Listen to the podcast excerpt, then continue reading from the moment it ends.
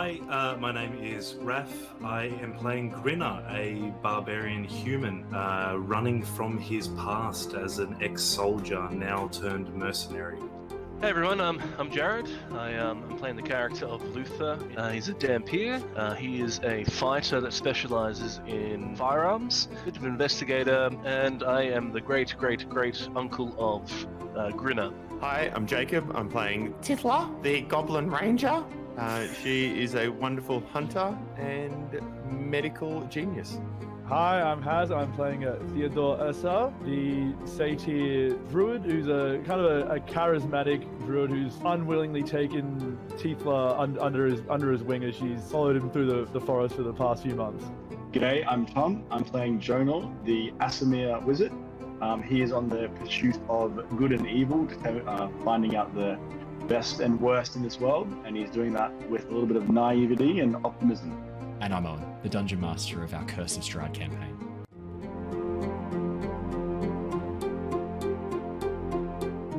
Hello! Hello! Hello, everyone! Hello! Hello oh my goodness. Welcome back. Welcome back to the Lost Archives. It's lovely to see all your gorgeous faces here once again for our Curse of Strahd campaign. I'm excited. You better be excited. It's going to be an awesome session tonight. Rejoining us, Jared, you're back. I am back. I had um, some things that I had to. Yeah, some things that happened. I won't go into them. Um, but yeah, I'm back, ready to play some D&D. We are very excited to have you back. Unfortunately, we've traded Jared for Raph. Uh, Raph. Upgrade. um, Fortunately, thank you very much. Unfortunately. unfortunately, unfortunately, fortunately, fortunately, we've traded Jared for Raph. Unfortunately, Raph has uh, he's got a little bit of a little bit of a pain in his noggin. He's got a little bit of a headache. He can't make it tonight. So Ain't got no brain, so it ain't a brain ache. Uh, uh, Jesus. I was going to say press F to pay respects, but um, I guess it's press D to pay disrespects if you want. yeah, it's up to you. disrespect. That's a D straight away, chat.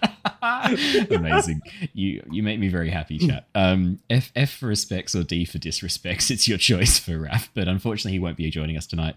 Um, he is currently uh, downing some ibuprofen water, and uh, I think he's locked himself in a dark room to try and uh, recover. So hope- hopefully he's feeling better by um. Well, actually, the next piece of announcement actually. I was going to say hopefully he's feeling better by next week but that would be irre- that's irrelevant because we don't have a session next week. He's got a whole two weeks to recover now. Um next monday and next tuesday and next wednesday there will be no uh, d&d or avatar legends sessions. Unfortunately i am going to be away for that week. I say unfortunately. Fortunately, I'm going to be away that week, having a lovely time up at Fitzroy Island in uh, in sort of like far north Queensland. Just a whole week on the beach, doing some snorkel, doing some scuba, just doing nothing else. So I'm very excited for that. I've, I've needed a break for a while, but it does mean that there won't be any streams during that week.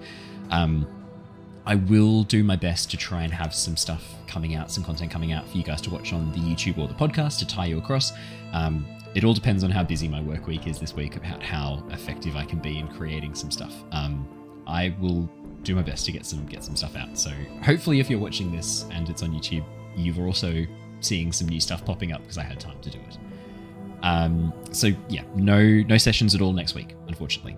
Um, there is, however, if you wanted to watch a episode and you didn't get to join Josh and I and Dave for the Talk Like a Pirate Day charity live stream, that is now up on YouTube. You can now go and watch that whenever you want. The VOD is live. Um, it does have a rather unfortunate title, which Josh the pirate, the uh, the corsair of Corsair's Cove, has given it, which is "No one's beaching anyone off." I don't know where he got that from, but it does sound mildly sexual. So, It's from Barbie. oh, is it? Yeah, from the Barbie movie. They have a whole bit about beaching each other off because he's Oh. beach Ken. That makes. And it's like, I'm going to beat you off. No, I'm going to beat you off. Okay, well, it turns out I am uncultured swine. Um, there you go. That is the origin of that uh, of that title. And It- I'm a feminist because I've seen it. I don't know if those are 100% causation. I think that there's probably a correlation. I don't know if it's a causation style thing though. Just like, just so you know, and it's easy to get. badge. Like, Yeah, it's look, it's easy to get causation movie and correlation mixed up. People get it mixed up all the time. That's why we have so many You're papers coming and confused. Uh, sure. Look, if you want to read it that way, it's probably true. So yeah, Thank you. Let's that's easier. Um, but yeah, that, that episode is now up. You will see a link in uh, the video description if you wanted to go and check it out on YouTube. Otherwise, if you just YouTube Corsairs Cove, it was game number four. We had an awesome time um, playing through that session. It was a, a yeah pirate themed one shot. I had the um, had all of the lovely guests uh, create some some pirate characters and sail across the seas to try and locate a, uh, hidden cache of treasure. Um, a few eagle-eyed viewers have already messaged and said, "Was this set in Nostea?" Yes, it was. Um, and then the follow-up question was, "Are these guest characters now? Do they exist in the world of Nostea?" The answer is yes, they do. All of them do. They all are now canon. Um, so if you are looking for some extra content for the homebrew world that we run here for our D&D sessions, um, great place to go and check it out. It was an awesome, fun session. Yeah, that should hopefully hopefully keep you satisfied for uh, the week that we are away. That's all the fun announcements I have for the moment. The only other fun one I have is um, anyone who happens to be in Brisbane uh, on Saturday the 14th. If you happen to be around in Brisbane and wanted to come and see me do D&D live, dressed up as my character, a tiefling sorcerer, um, head on over to the uh, the collectors market, which is going to be running on Saturday the 14th and Saturday the 15th. Um, uh, I believe it's going to be taking place in at South Side. Give me a second while I quickly pull open the uh, the location. This is how prepared I am tonight. Um, but it's going to be loads and loads of fun. So definitely make sure you can uh, come make it. Distillery Road Market in Eagleby. That's right. Yeah, Distillery Road Market. It's going to be lots and lots of fun. Uh, we're going to be going on the stage uh, Saturday the 14th around about 10, 11 a.m., I think. I'm still sort of sorting out parts of the schedule. But yeah, if you happen to be around in Brisbane, Australia and want to come see me live, come along. It's going to be great fun. Tickets are like five bucks. There's loads of really cool stalls that are going to be up with some really amazing uh, merchandise and products to go see. Not just D&D related, all sorts of cool stuff. Um, and if any Can of you I give a there- light spoiler? Yeah, go. Owen, good at D&D. Worth seeing. thank, thank you. I should say though, I am only allowed to be a player probably once every 12 months or so. Um, so this is probably my one time being a player for this 12 months. Um, and that's it then after that. So it's, it's a rare opportunity. Uh, but if any of you are there um, after the thing, after after the, the session is over, I'm going to be hanging around and checking out the the market itself. Come up and say hi. I promise I am super friendly. I am as you see me in this. So come and say hi. I'd love to love to have a chat with you guys if you happen to be there. Jacob's smiling. Why are you smiling? I am super friendly. I was just doing faces and saying, eh, maybe a little bit over here. I was keeping it non-verbal. I didn't want to interrupt the flow of this, so I'm glad that this is now happening here. We've opened up some discourse. Um, fantastic. All right, we are going to jump into our session. I'll do a recap so that Jared can uh, can catch up and we know what's happening. But we're actually going to be opening with a quick uh, Luther almost segment, I guess, alone because last session we ended with Luther doing a little bit of things on his own. So we will be jumping straight into that at the beginning of this session. So let me do a recap and we're going to jump straight back into the session. Our series has been following the adventures of the Tempest Adventuring Guilds, specifically a new team consisting of Theo, Luther, Jonor, Grinner, and Tithla. Having been trapped within the realm of Barovia while searching for some missing adventurers, the team have been moving west in search of a way to escape these lands. Their journey has not been made alone, though. In the town of Barovia, under the shadow of Castle Ravenloft, they befriended Ismark and his adopted sister, Irina. Travelling with the two of them to the town of Vallaki, the team also soon met up with Killian, an adventurer from a distant land who has now joined the party. After deposing the current ruler of Vallaki, a Baron Vargas Vallakovich, a man I think it is fair to describe as fucked up. Um, the team have instated Ismark as the new mayor of the town, and with Irina and Ismark now staying behind to help improve Vallaki, the team have travelled onwards, moving with a group of uh, people, the remnants of the Wachter family, another powerful, influential group that, uh, well, I should say, a once powerful and influential group within the uh, the town of Vallaki before meeting the uh, the team. Um, they are now travelling westward towards the town of Krezk, hoping that they can find a abbey. They've heard tales of a very powerful healer, an abbot, who might be able to repair some of the burns that have been done to Tithla, as well as the mental damage that was done to Nikolai's sister Stella, Stella Wachter. Their journey across these lands was fairly easy. We left off uh, last session as the group bumped into a group of travelling Vistani who had set up camp along the edge of the Svalich woods and invited the team to come and join them. After some revelry, some fine food, and good wine, Theo decided to go and investigate the rather opulent looking wagon at the back of the camp. Inside, he met with an old soothsayer, a woman who looks kind of like everybody's grandma, a woman by the name of Madame Ava. After offering to give some advice to Theo and providing some rather cryptic warnings for the future, the rest of the team were invited into her wagon and re- discovered uh, quite quickly that Madame Ava has the gift of foresight, a much more powerful divination magic, the same magic that Jonor is currently learning. The conversation soon turns to darker things and the team learned that Barovia was currently in the midst of a long game between two entities, two very powerful beings seeking to use all of the team as essentially chess pieces in this elaborate ongoing war. Each of the party sought some specific advice from Madame Ava and learned aspects or parts of themselves that might relate to future events. Some of the party decided that they'd rather have their advice privately.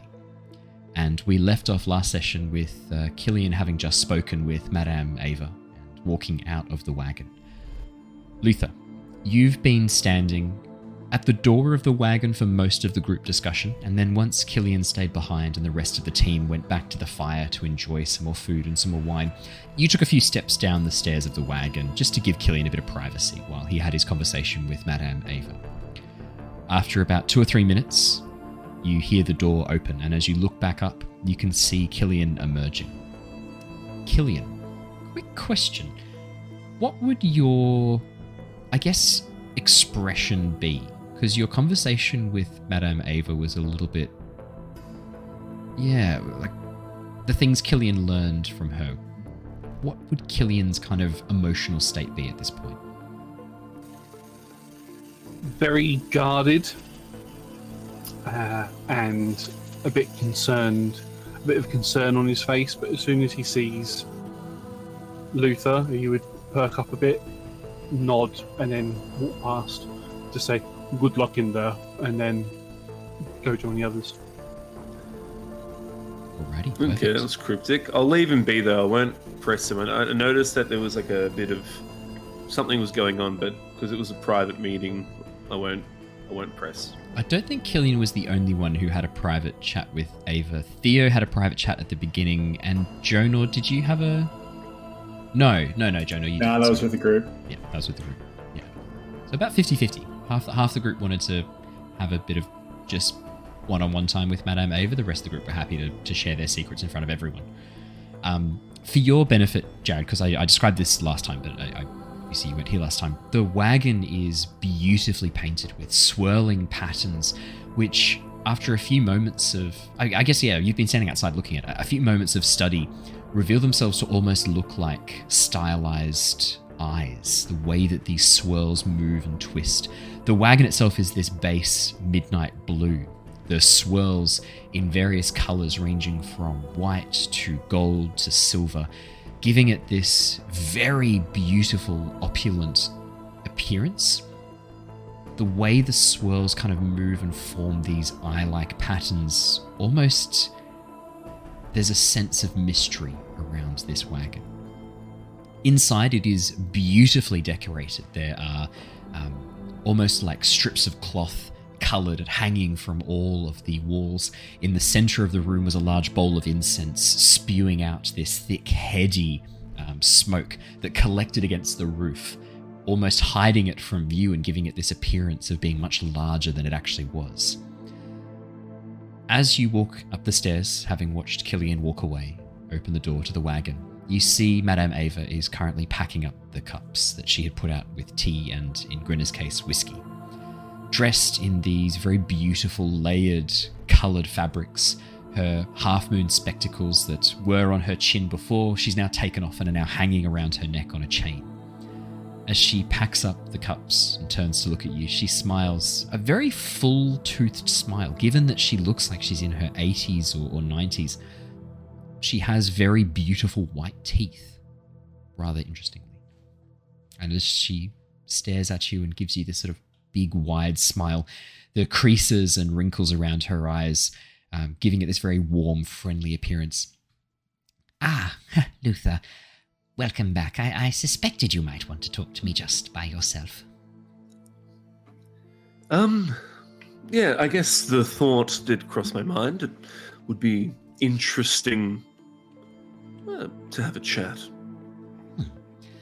Well, I guess we should start with the obvious. Uh, are there any questions that you might have for me that I may be able to answer? All right. So obviously wasn't there for the um. The, You- I, you I weren't, wasn't but- there myself, but Yeah, Luther was. Luther was. Um, yeah, Madame Ava gave very specific in some ways and very cryptic in other ways advice. So she, as Grinner was starting to switch off a bit, she turned towards Grinner and said, Rina, it's not your fault. You were dealt a bad hand and you did the best you could with it, and I forgive you. which resulted in Grinner sort of like almost breaking down into tears a little bit and leaving the wagon after that point. after he'd uh, yeah, finished right. his after he'd finished his whiskey. Um, she warned Jonor that uh, he'd need to sort of keep focusing on his on his divination magic and that the vision that he'd seen earlier uh, of that body hanging from a tree that resembled him wasn't actually it obviously wasn't real and it was the result of this opposing force. So to cut a long story short, Madame Ava revealed that these two forces that kind of are tearing this realm in, in half, you know one of them to be Strahd von Zarovich. The other one, you don't know who it is, and she made it very clear that she could not name either one. You guys were able to figure out the first one by yourselves. Yeah. Something about the painting that Jonor had seen way back in the Durst Manor, something about that seemed very important, and she indicated that the two forces had been clearly visible in the painting. Ooh, okay. Um, Yeah. All right, give me one second. I'll read through my notes real quick to see if there's anything I actually want to chuck out. I was going to say, are there any questions Luther would want to know? Because she, she's like, I would say at this point, Luther, no matter how skeptical you are, clearly she practices the same magic as Jonor. She even has a Tarokka deck that's very similar to Jonor's Tarokka deck. And you know that Jonor can see glimpses of the future. You've, you've seen him do it in combat a number of times. Most recently, when that vampire was about to tear your throat out in Vallaki, Jonor used his True. yeah, he, he used his divination magic to essentially prevent that. Um, so, you know, I- guess like the question is, how skeptical would Luther be of people claiming to see the future? Um, that's a good question. Uh, I've never haven't thought about that to be honest. Then maybe Um, Luther's same, like maybe Luther's uh, hasn't thought about it either. It's just a situation I mean- of I've not really considered it. Jonor seems to be able to see glimpses of the future. Yeah, I think now that I've, I don't think I would have experienced it in the past, but journeying with Jonor and seeing some of his abilities start to sort of like present themselves and starting to see a little bit of that and trusting Jonor being around him for as long as I have been, I think I would be probably a little bit more open to it now that I've been that I've seen examples of it. So I think yeah, I think I'd be more I'd be open to it. So I think there is a question. Look, it's I think it's a question that Luther is probably got at the top of his queue. He's going to look and say, um, I don't know if you can help out with this one, but I would love some guidance or clarity or any tips you might have. I have a certain problem. I'm sure you're probably aware of it, actually, considering your prowess. Um, I was wondering, long shot here, of course, but would you know how to cure vampirism? Or at least what my position is, which is a bit of a halfway there, but not just there yet. What you ask is a, a multi layered question, so I will answer each layer one at a time. H- how does that sound, Luther? No, whatever you need. Let's start with your condition. You're not a true vampire. And your definition of cure. Well, would you want to go back to how you were before, or complete your transformation into a full blooded vampire? Because at this point, you're in a limbo state between the two. And you would have a choice. You could go either way. So I look down at where my amulet once was, Yeah. um, and I think to myself, just in my head, even though I don't have the amulet anymore, that doesn't mean my god isn't with me. So then I look at her with a bit of determination and go, No, I don't want to become one of them. I would love to be a human again and stay on the side of my god and work even more wonders in her name. Okay. Well then, that is going to be far trickier. If you were hoping to cure yourself by becoming a full blooded vampire, all you'd have to do is drink the blood of a true vampire. Easy enough. Dangerous, but easy enough in concept. To turn yourself back, that's far more tricky. Most of the time, when a person is turned into a vampire, it's once they've been bitten and then killed. Their soul is removed from their body, and their body is brought back as a vampire spawn. A soulless creature with the mind, memories, and past life experiences of the original body, but without the soul. Vampire spawn, if they were to consume the blood of the vampire that turns them, could become a full blooded vampire as well. In your case, though, your soul never left your body. You never died. Correct?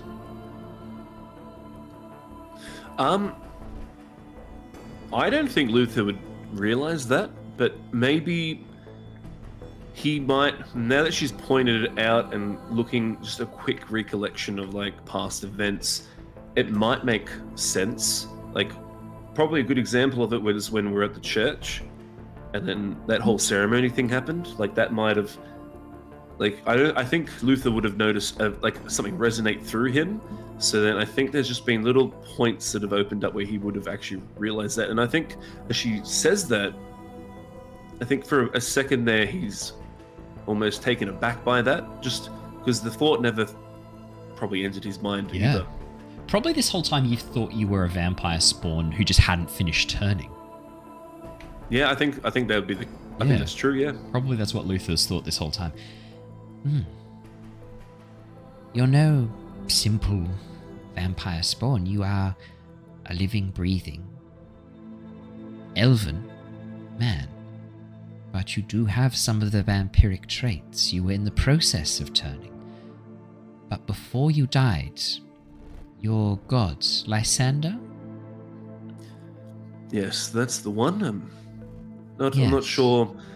Yeah, she has been here. Uh, Some people do support her, but a bit hard when you're in a land of vampires and the goddess of the sun isn't really mentioned often. It's funny, I've heard others speak of Lythander. It's, it's funny how the name kind of echoes different versions of the same god. Well, it seems that this god of yours halted the progress of this condition, halted the curse before it could fully take hold.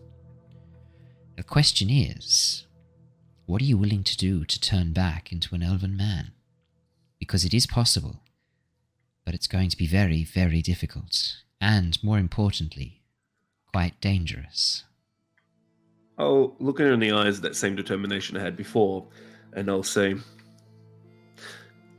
I would do almost anything.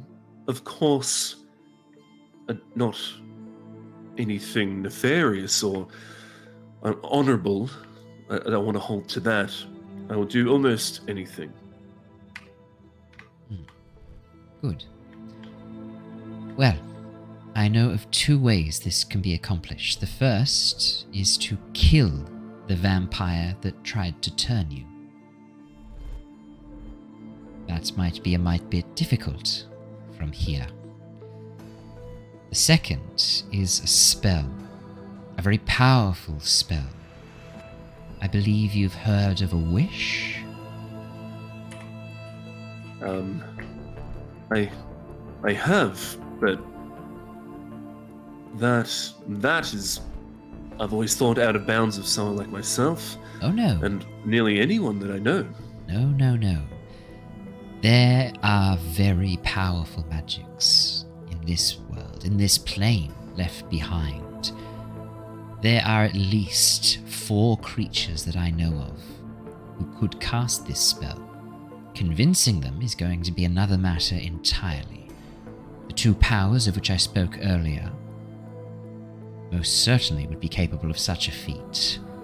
The other, the Mad Mage of Mount Bartok, going to be far more accessible to you, but he is hard to focus on a task, if you get my drift. The name, the Mad Mage, is it's not as simple. No, it says it all. I Yes, exactly. Well, and the last. The last, I don't think, would be willing, and to point you in their direction is tantamount to signing your death warrant, which I would rather not do. You and your companions still have much use for me. So, you have a hmm. choice, and it's going to be a tough one. I told you that these two opposing forces are very keen to use you in their schemes and in their games. I can guarantee that one of them or both of them will have offered to cure you of your vampiric condition in exchange for your assistance. This is why I feel I must warn you now. Can't side with either of them, not yet. It shifts the balance of power too much, and we're not ready. Not yet. If you're desperate to get hmm. this done soon, I think you're going to need to seek out the Mad Mage. Well, I'll take what you've said on board. Some of them, some of the tips have been most enlightening. I hope I have been helpful. Tell me, have you heard stories of the Mad Mage of Mount Bartok, or Um, I, I don't recall any, Owen. I don't. I think you've heard the name mentioned. You, gu- I think you guys have heard the name mentioned once or twice, but I Once don't think. Yeah, I think once or twice. Yeah, I don't think anyone's like sat down and said, "Hey, here's what I know about the Mad Mage." because I'd be happy to share what I know. No, um, by all means, I would love to hear it. Haven't heard of this one before. Oh, in passing, of course. He appeared about 10, 15 years ago. There was a large explosion of magical force above the castle, Castle Ravenloft. Lights appeared in the sky, and a figure plummeted from above. He was taken into the castle to rest and recover. But a fight soon broke out. Not sure why or how, but he fought with the ruler of the castle, and was sent, tail between his legs, scurrying away towards Mount Bartok. And that was the last time anyone has seen him. There's still stories, of course, but they're, they're not verifiable. He may, he may be dead. I can't promise you that he is still alive. Okay. Well, thank you for that. Um, no, you have been most kind of a help. Thank you so much. It's not for free, Luther. I hope you and your companions understand that. I need you for this this task. And you need me if you want to get home. I'm very happy to help. I want to help. I want to insight check her real quick. Yeah, yeah, absolutely. Just um, I want to do. I want to. When she was talking about this favor, I just wanted to see if I can pick up anything from her, sort of maybe trying to at least determine what her, what her favor could be, or even just like her like Yeah. maybe her aims, like or just her like how she's I don't know, like just trying to Yeah, get yeah, vibes yeah, off absolutely. No, insight check makes see who we're sense. entering a favor with. Seven, not Seven. good, unfortunately. So, just because you missed the last session, Jared, but Luther didn't. Um, I mean, she she when she told the team about the two powers, the the two opposing forces in Barovia, I think it was Theo who asked, "Who would you have us side with then? Who who do you think is the better chance of getting us home?" And she said, "Neither of them right now, but Strahd, long term." is the better chance of getting you home if you were to to work with him. This other power that she described, I think her exact words were, It will betray you and destroy you. That I can promise you. Okay, that's cool. Spicy. It was a spicy session last time. Does she want to tell us who that fourth mage was, just so we can, you know, have directions on where not to go? Oh, that's a good question. It's a shame you're not there, Theo. Real bugger, because that's a great question.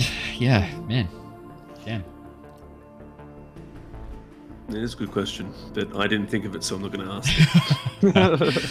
You That's can't. sort of I like, will. I guess I that's will sort of like a say- meta thing. I will. I will. I'm happy. I'm happy to allow you to ask that question if you like. All right.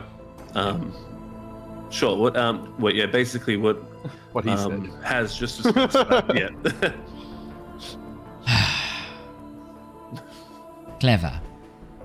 See, if I don't tell you and you wander into there, your blood's on my hands. If I do tell you and you wander into there, your blood's on my hands because I told you where to go. It's a bit manipulative, Luther. I was hoping for well, better. damned Yeah, if Luther. You damned or if you don't. I. I just, I just, I just felt like I needed to ask this on behalf of my party. This is something that Theo would say. I think it just popped into my head though. Indeed. It's so manipulative. It's unlike you. Uh, I think Theodore's been rubbing off on me. Oh, has he now? There is a place, not even that far from here, which I would caution you all about going to with every fibre of my being. I have spoken to Killian about this. He already knew of this location, and I felt it was best to warn him to do his best to keep you all away. It's to the south of here, far to the south, near Mount Ghakis. There is a temple, old, forgotten ruin. Do not go there. Trust me, there is naught for you there but death. Well, and wish spells, apparently. Well, well, I'll take that warning to mind. Yet again, thank you so much for your help and your guidance. Anytime. We will see each other again. I'll be popping in to check on you. And remember, once Tithla's healed, the invite will come. Accept it. You will come to no harm. I promise. Okay, thank you. Have a lovely night. And as I depart, I tip my hat to her, my uh, my, my duster or whatever. I don't think I, I don't remember what type of hat exactly it it's a, was. s- is it a Stetson? Yeah. That's it. That's the one. Um, But anyway, regardless, no, I tip no my hat. drinking. And No drinking any of my friends and family here, please. I look at her and I give her sort of a she sly gives look, you and I'm wink. like, yeah, I yeah, I could tell. I knew what she was getting at. She 100% knows I don't do that. I go, hmm. You are. Hmm. Okay, I'm gonna watch out for you. Oh, yes. I give her a wink as well. If I was a few decades younger. She gives you a look as you walk out the door. I, I sort of, I just go, I just like, okay, uh, I just tip my head a bit more and like sort of hide my smile, my grin, because I thought it was funny, and I leave. What's your passive perception, Luther? Um, I think. Hold on, let me. If it's 16 or higher, Uh, no, it's uh, 15. oh mate, that's unlucky. Cool. Yay. No, walk that's out of fine. The, walk out of the wagon, close the door behind you, and head down and join the revelry. Um, the rest of the party are currently either seated around the fire or standing around the fire, drinking, eating. It looks like the mood that had kind of struck them before, this kind of sense of, I guess, equal parts puzzlement and also sadness for some of them, seems to have lifted slightly. The Vistani dancing around, playing music. It's very easy to get caught up in the the beauty and the, the revel, I think is how Theo would put it. Um, however late you guys want to party, you party. However much you want to eat, however much you want to drink, uh, you do so. Uh, by the time you head to bed, by the time the Vistani extinguish the fire down to the coals and head back to their wagons and tents, it's late. You don't really know how late, but the moon dipped behind the horizon an hour or two before you headed to bed. When you awaken the next morning, slowly coming to sort of consciousness, bleary eyed, the night's uh, activity still heavy upon your head, the Vistani wake up around the same time.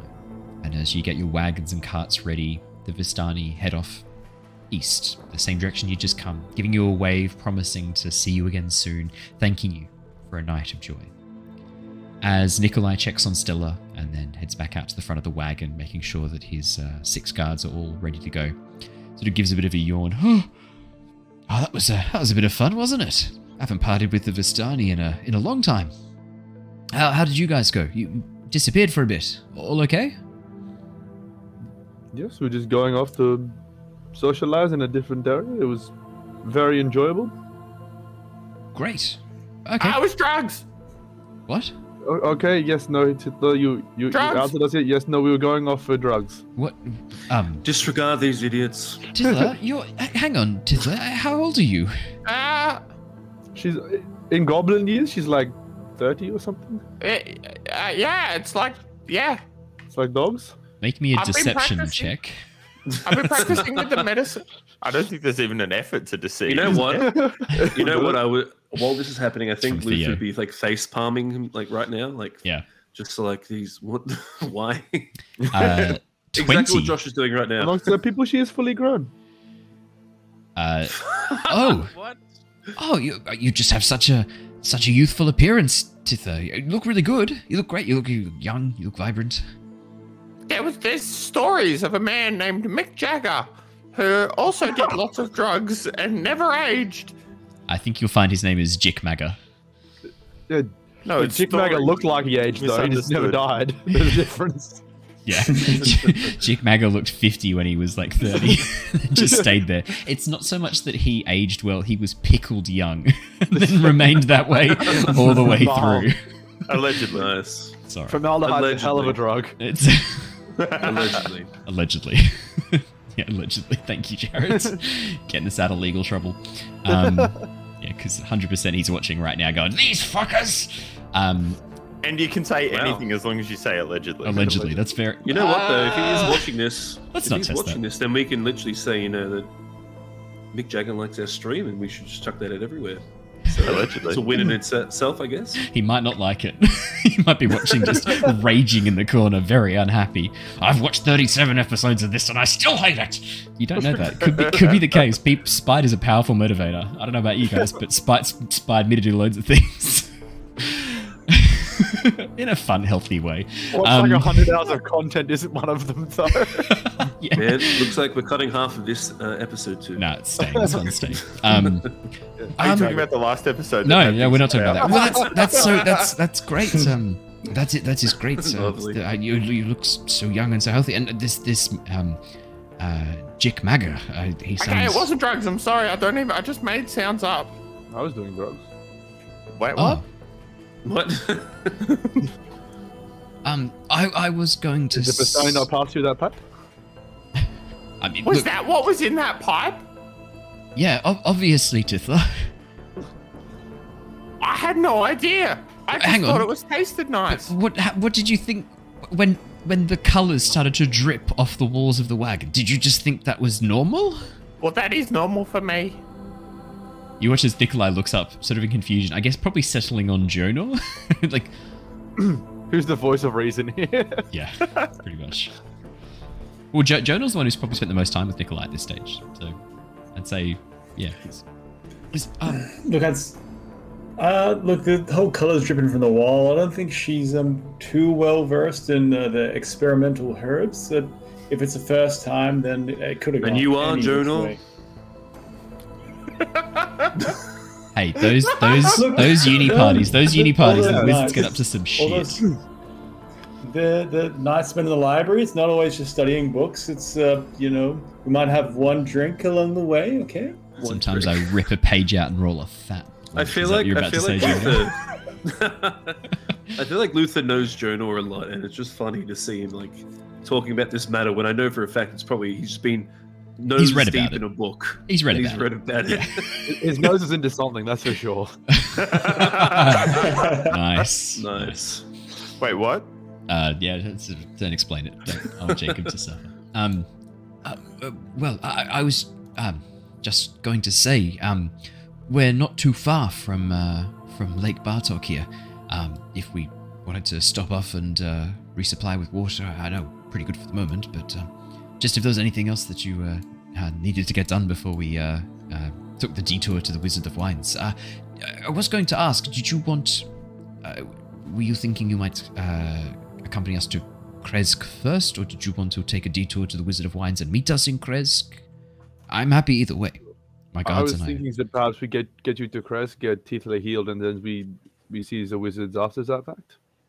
Makes the most sense to me at least, because I, given we'd be going back to Valakia with the wines afterwards, it makes sense to get the wine and then take the wine. I, I agree. I, I think that makes the most sense. But I did not want to impose on you and uh, tell you how you should uh, how you should travel. Uh, well, uh, excellent. We, we shall continue on then. Um, it's not too far from here. Uh, maybe uh, just over half a day. We should get there uh, in the in the uh, mid afternoon. You mentioned the Lake Baratok. Uh, yes, uh, to the north, a large uh, open area. Um, it's quite nice this time of year.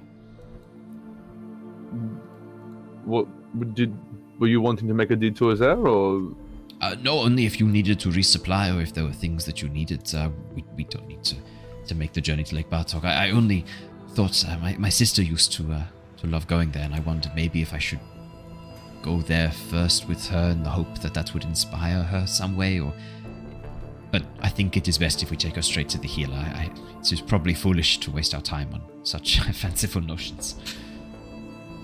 Yes, I'm, I'm fine with that, unless any of you wish to go to the Baratok. Or... I've personally never heard of it, but I've uh, not heard heard anything of it either. In my professional opinion, the heart and the soul are wonderful healers. So potentially unlocking a memory. I don't know what's going but what it could do, but it might do something. I'm, I'm absolutely willing to, to give it a go. Um, if it is not too out of the way, uh, and it's, it is not too out of the way. Let me rephrase that. It is not too out of the way, and uh, maybe add an hour to our journey, at most. We'll still get Well, to if it- Krezk. then sure, let's swing by- by the lake and see what it does. Excellent. Uh, let's carry on then. It's it's just not too far down this uh, down this pathway, and with that, the wagon takes off once again, with uh, Nikolai getting back inside. Oh, sorry, yeah. No, no, I just said giddy up.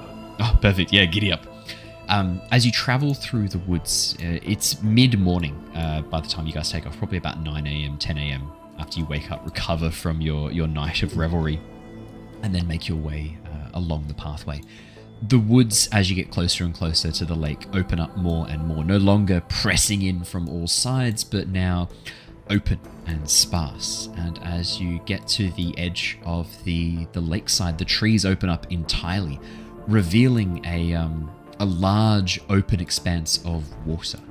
It stretches all the way towards the foothills of this um, series of what look to be almost like um, connected hillsides rising above the nearby forest, the Svalich Woods, and um, uh, giving this sort of like uh, very peaceful, tranquil kind of isolated feeling to this location.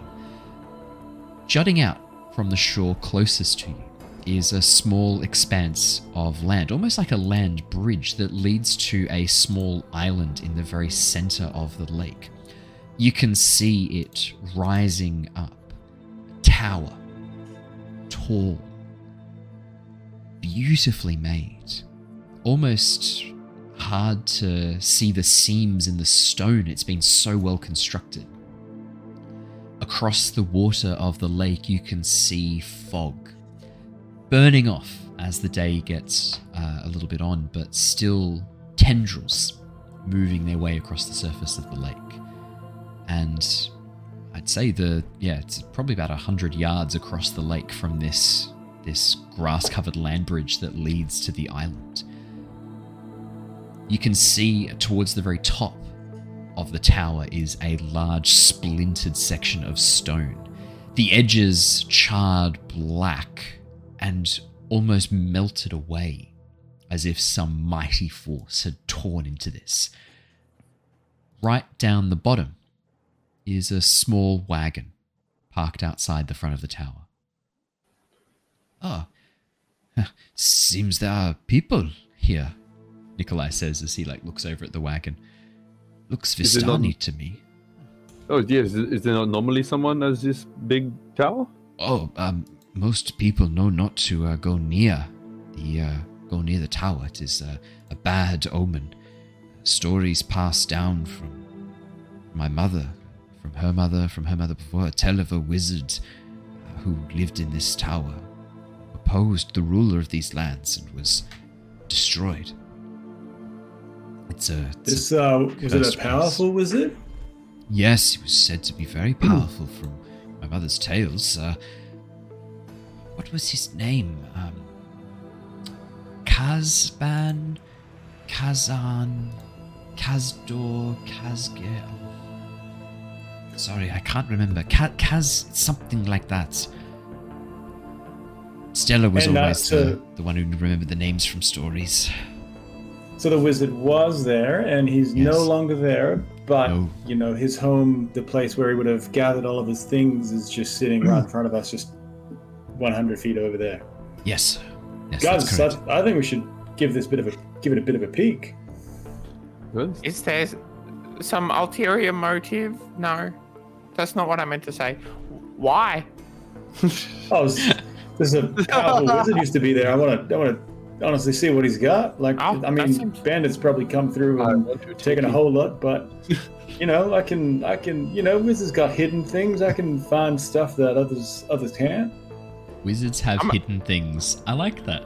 That's that's good. That does sum up wizards nicely, I think. wizards have hidden things. It's very true. Sort of recollecting a bit on what Luther talked about. Suddenly, like a mage just popping up on the on the path so quickly afterwards. I think I would also be a bit interested. I, I would sort of peek up some support with Jonor and I'd be like, I um, I I, I actually think we should. I think I, I agree with Jonor here. Yeah, Why do you thank you. sound It's- surprised? It seems fun. You just sounded a bit surprised when you were saying you agreed with Jonor, like it was some unusual thing. No, not at all. Not at all. Oh, okay then. Well, I, Well, I let's will. go. I will water the horses and we'll unhitch the wagon for a bit, and we, we will rest here. You can, can come back and find us when you're done. Just be careful. I I think we should wait no more than an hour if you're not back after that point or have not sent a signal that you're okay. I think we will carry on because probably you are dead. Well, if we are going to take longer, I'll give you three horn blasts, and that should, should let you know that we are still alive. And you can, well, if you leave, you that's that's fine. You're still allowed I think to we'll leave. try and wait. If, if you if you are able to let us know that you're alive, we will try and wait for you. Um, just some advice for looking after horses. You don't Yeah. need to water them. You can just give them some water to drink. Yes. Yes. Indeed. Yes. He Okay. Good. I'm glad we're on the same page now that I've explained it to you. He smirks a little bit and then nods to the guards to unhitch the horses.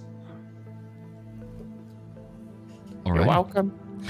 Right, let's trundle to the tower. Um, how far, how far away is the tower and the the little drawn carriage? Yeah, that is a really good question. So it is 100 yards, which in meters is 90 meters. Um, so it's not that far. It's not a super long land bridge. 100 steps, Tom. Sure. Um, guys, you were. Do we just want to go, sort of charge in there, sneak in there? I could possibly have a bit of a peek. From uh, using my, my arcane eye, well, not arcane eye, but a bit of clairvoyance. What could, could be down the road? Do we want Um, to charge in or have a look? The one question I have for you, uh, Jonor, casting a spell like that, would that alert the other mage?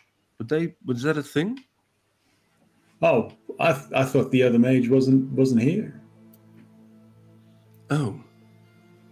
Oh, my apologies. Um, yeah, well, that's that's true. Uh, sorry, If my head's, um, my, my head's in other places. My my mistake.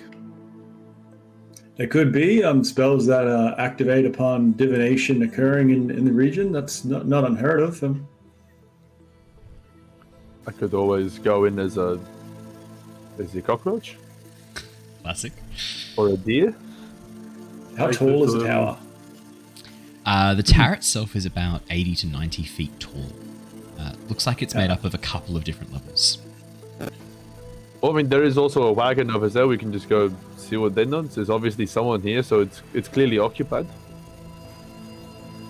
That's true. We want to go and make friends. We don't want to make enemies.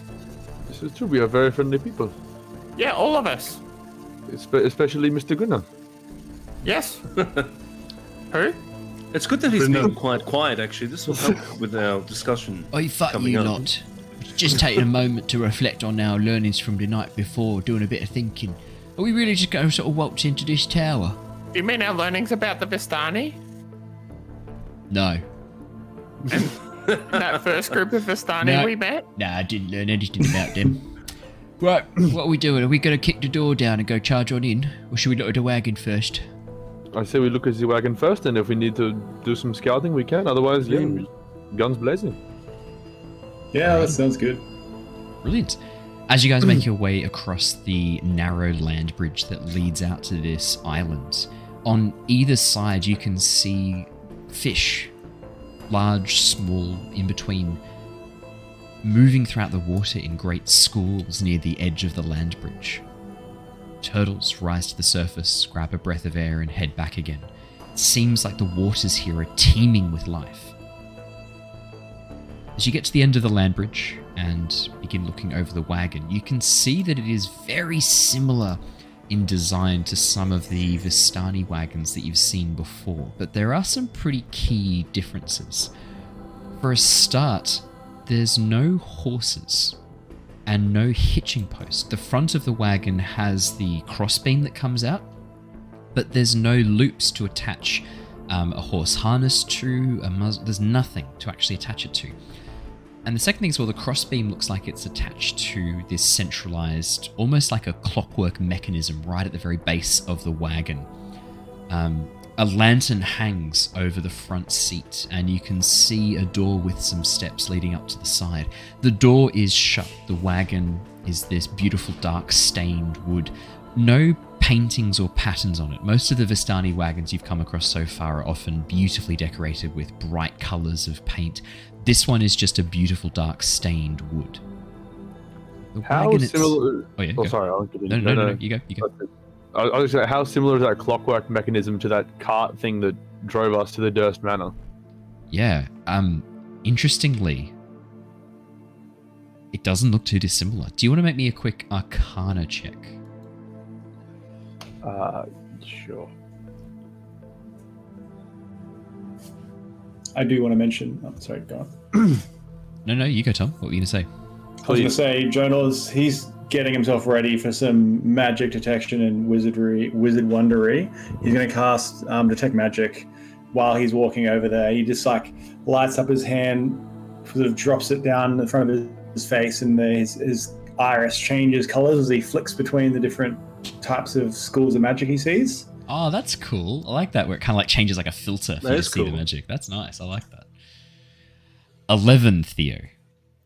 There's some similarities, but this one does look quite different in some key ways. It looks much simpler, and there's no gemstones mounted in it, which is uh, most of the Arcana tech, the Magi tech that's used in Nostea in your world, is powered by elemental crystals or, or infused crystals that are essentially the power source, and often also the source of commands that might be provided to whatever artifact or magical item is being used. Um, it's all very much heavily based on the giant tech, which is again very like heavily uses elemental crystals and, and tapping into the planes of fire, water, uh, earth, and air. This is very different. There's no crystals mounted anywhere. The clockwork actually sort of seems to be a device to hold this crossbeam in place that then allows it to lift up as if you were to attach horses to it. But again, Theo, as you look over it, there's no hitching posts at all. There's no links or chains. There's no bridle um, mounts. There's nothing for actually to hitch a horse to. Jonor, as you cast Detect Magic and look over the wagon, you do indeed see conjuration magic emanating from, I'd say, not just this central clockwork device. More importantly, the whole wagon is very faintly emanating this aura of conjuration. It seems concentrated right down near the driver's seat and this hitching post, this um, crossbeam coming off the wagon. Oh, this is a fascinating little little bit of magic here. Someone's made this from nothing. This is this is, this isn't a real real wagon. It's been made. I would say it's not that the wagon is an illusion, but the wagon is emanating faint conjuration magic. I think there might have, might have been an upgrade to this thing. I um, I go around. Uh, I look underneath the driver's seat. I'm I'm not going through their stuff, but without going in, I'm going to try and have a peek underneath the driver's area. Yeah, underneath you see the two axles that connect the, the wheels. The back wheel's slightly larger than the front wheel. Um, there's what looks to be a slight dip uh, in the flooring, as if uh, the wagon actually has a lower step inside. The wagon itself isn't as large as a lot of the, uh, the Vistani wagons as well. If someone was living in, in this wagon, or if it was it was designed to be slept in and traveled with, only really one person would comfortably live and sleep in this wagon. It's much smaller than a lot of the Vistani wagons, which are designed to house four, five, six people. There's um probably only there's not many people up here. If the you know if there's more than one, I, I, I don't think you can fit many many folk in in this cabin. I just sort of announced to the group. Yeah. Would you reckon there's All someone right, in well, there? let's- let's- Hello, you in there? Grinner calls out from the sidelines. Come out if you're in there. Nah, there's no one in there. They didn't call out. All right, well um let's uh, let's keep on going. I walk towards the entrance. You don't look inside the. You don't look inside the wagon. Yeah. All right. Yeah. Let's have a look. I'm not, I'm not I telling you you this. what to do, Joe. No, I'm not. You're my boss. I'm not your boss. You're the one who hired me as protection. I'm just sort of wondering why your natural curiosity is not sort of kicking in right now. But if you're respecting yeah, well, there's a- people's there's private wizard tower spaces, right there. yeah, that's fair. All right, let's go check out the tower first, then. What I'll quickly do is Yeah. I'll quickly use my spider climb to just basically like walk up real quick, and then I'll peek in because like, I can do that. re- I can do that really quick. Yeah, to to peek into the uh, wagon. Yeah, because um, yeah, I'll even just like yeah, I'll just walk up to it, quickly sort of scamper up it using. I won't like do a. You like, don't a even complete, you don't even need to scamper up. The there. window's at eye height. You just sort of Oh, cool. tilt tilt your head back a little bit, and you can look inside the window. Um, the shutters are closed, but you can see through a gap uh, into the interior of the wagon. Would you like to make me a perception or investigation check, please? Um, uh, let's do perception because it's like one better. Thirteen. Alrighty, 13. As you have a bit of a look inside, you can see that the wagon itself on the inside is, is kind of a bit cluttered.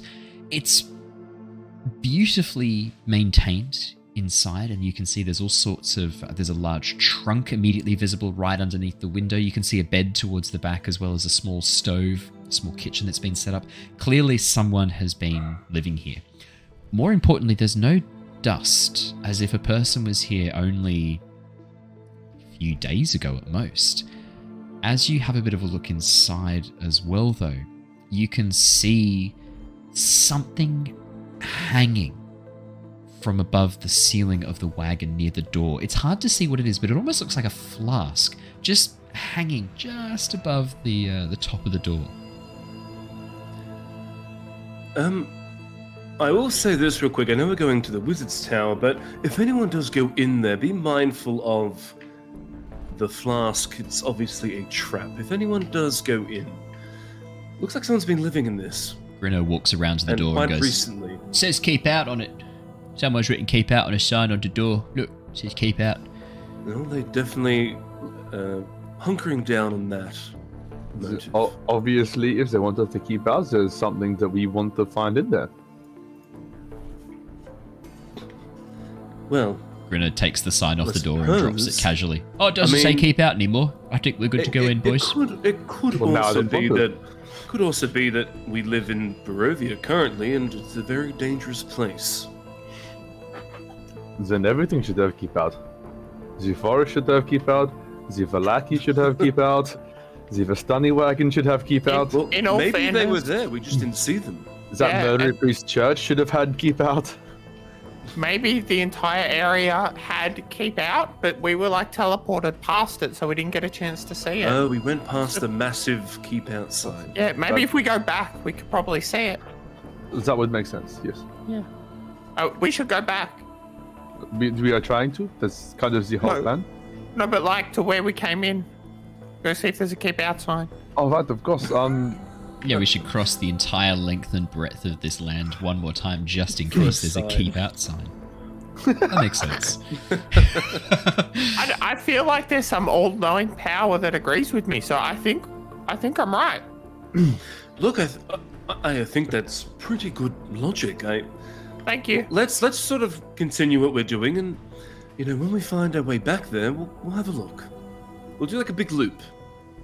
Okay. Perfect. Now, uh, is anyone going up to investigate the door of the wizard's tower? What would Killian be doing while this is going on? I'm watching everything that everybody is saying, and while that's all going on, I've because it's already summoned and I can just click it in and out of existence. I s- my blood owl come appears and just flies up to the highest point and looks in the window. Yeah, as your familiar flies up to the top of the tower and peeks inside, um, you can see that the the top floor looks like it has been recently inhabited. You can see a bed, a desk with a matching chair, tapestries hanging from the wall, a large iron stove, um, and as you look in through the the section of the tower that's been partially um, melted, you can also see like food still out on a table, bit of bread and cheese, uh, as well as what looks like a um, elevator platform that is lowered currently down towards a floor below.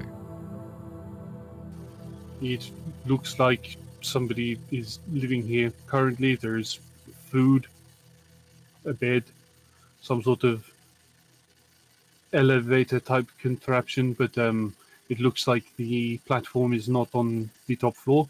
So it is possibly possible that it is on a lower floor, so the person may have gone out for the day. There's one more thing you notice, Killian. At the foot of the bed is a large bundle of cloth, sheets, curtains that have been arranged almost like a, a floor bed, but circular. Almost like a nest, in a way, made of fabric and cloth. It's almost almost like a dog bed. It also looks like somebody has made themselves some sort of a dog bed, perhaps. Um, so there may be a, an, a, a guard dog inside. Or perhaps they're just sleeping in an alternative arrangement.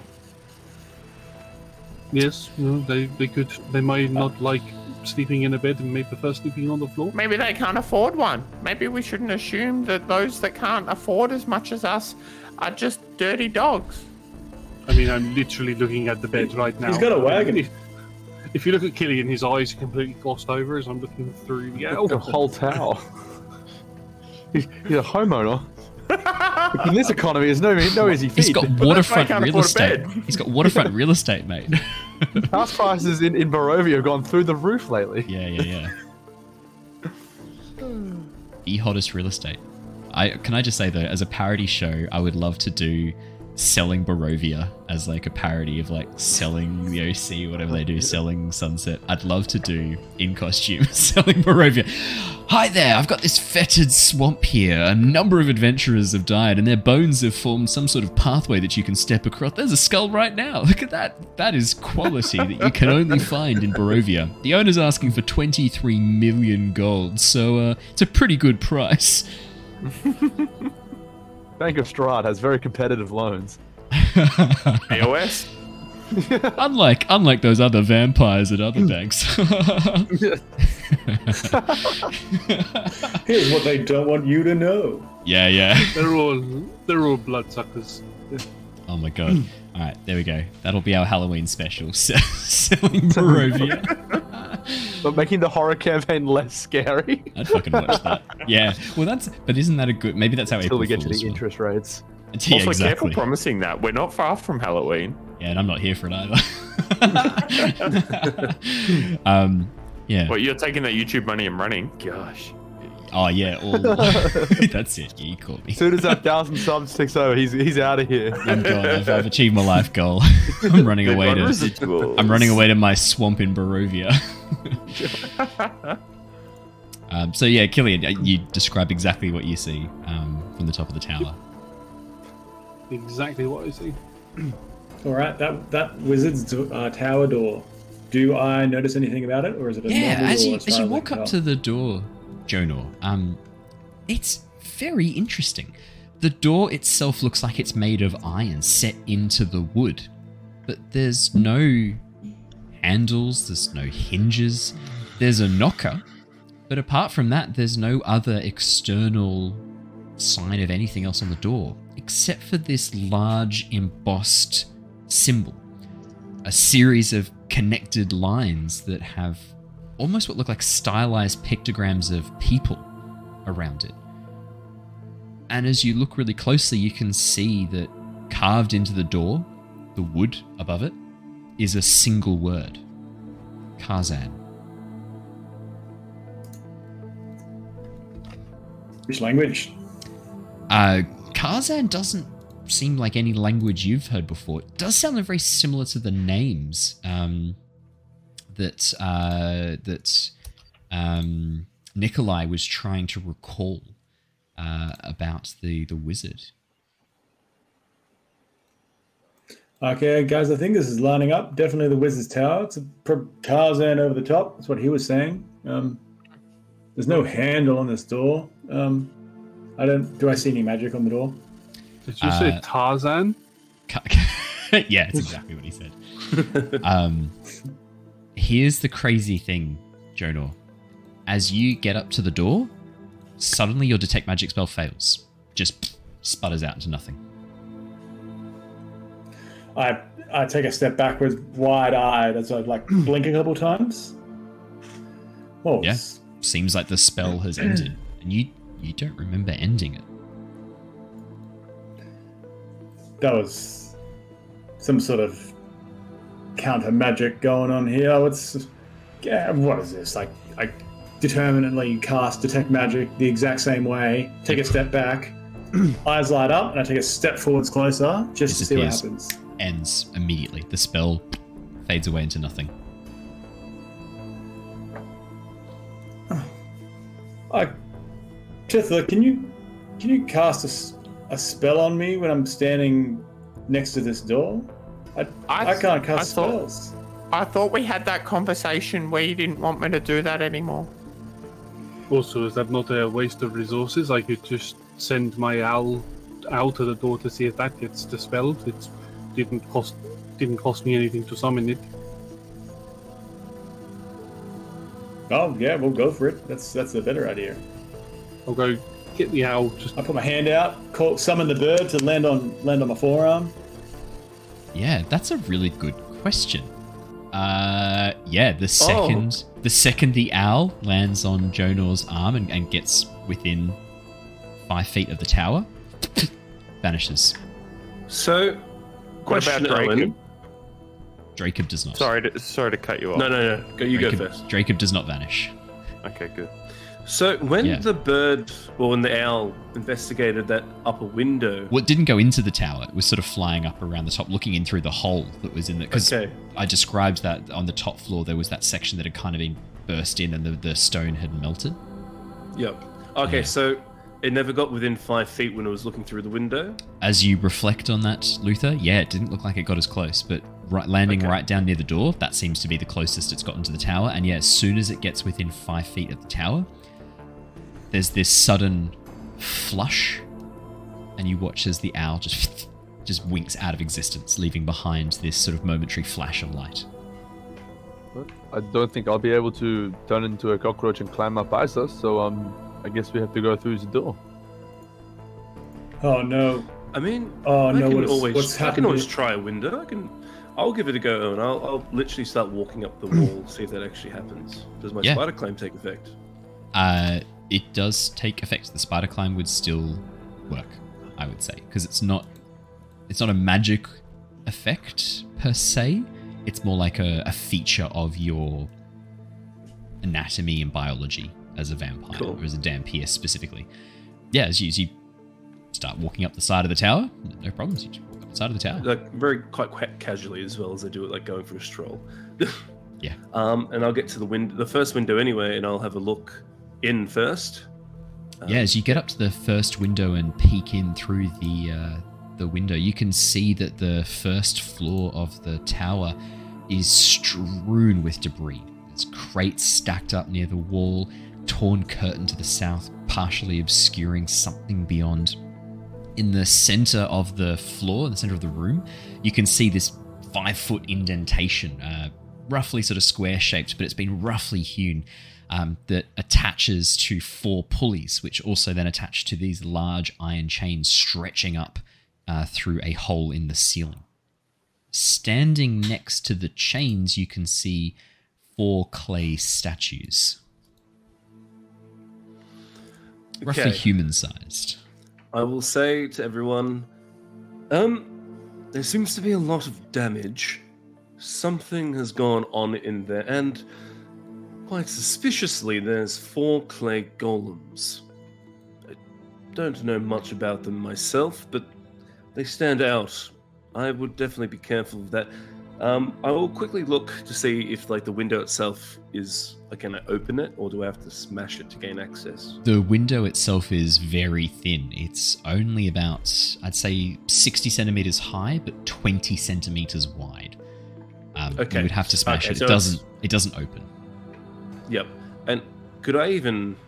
I couldn't even fit through that. Then I imagine. 20 centimeters, I would say that that is No. a bit much. Yeah, No. you're, probably No, a wee bit, uh, wee bit bigger than that. Like just even at your thinnest point, No, that's fine. I think Well, you'd probably anyway, able to get up to your forearm, and then you'd be stuck pretty much. That's fine. Regardless, though, at least we got we got some good intel. I'll, I'll come back down. Um, and yeah, I'll, I'll I'll I'll give any other details as well that were in the description, and yeah, join the group. Oh no, this is. Oh no. Jonor takes a step backwards. He pats his, his cloak, his pants. He's looking for something. But my book, my book, my, I pull up my spell book and I flick through it like really quickly, looking for all my spells. Your spell book is fine.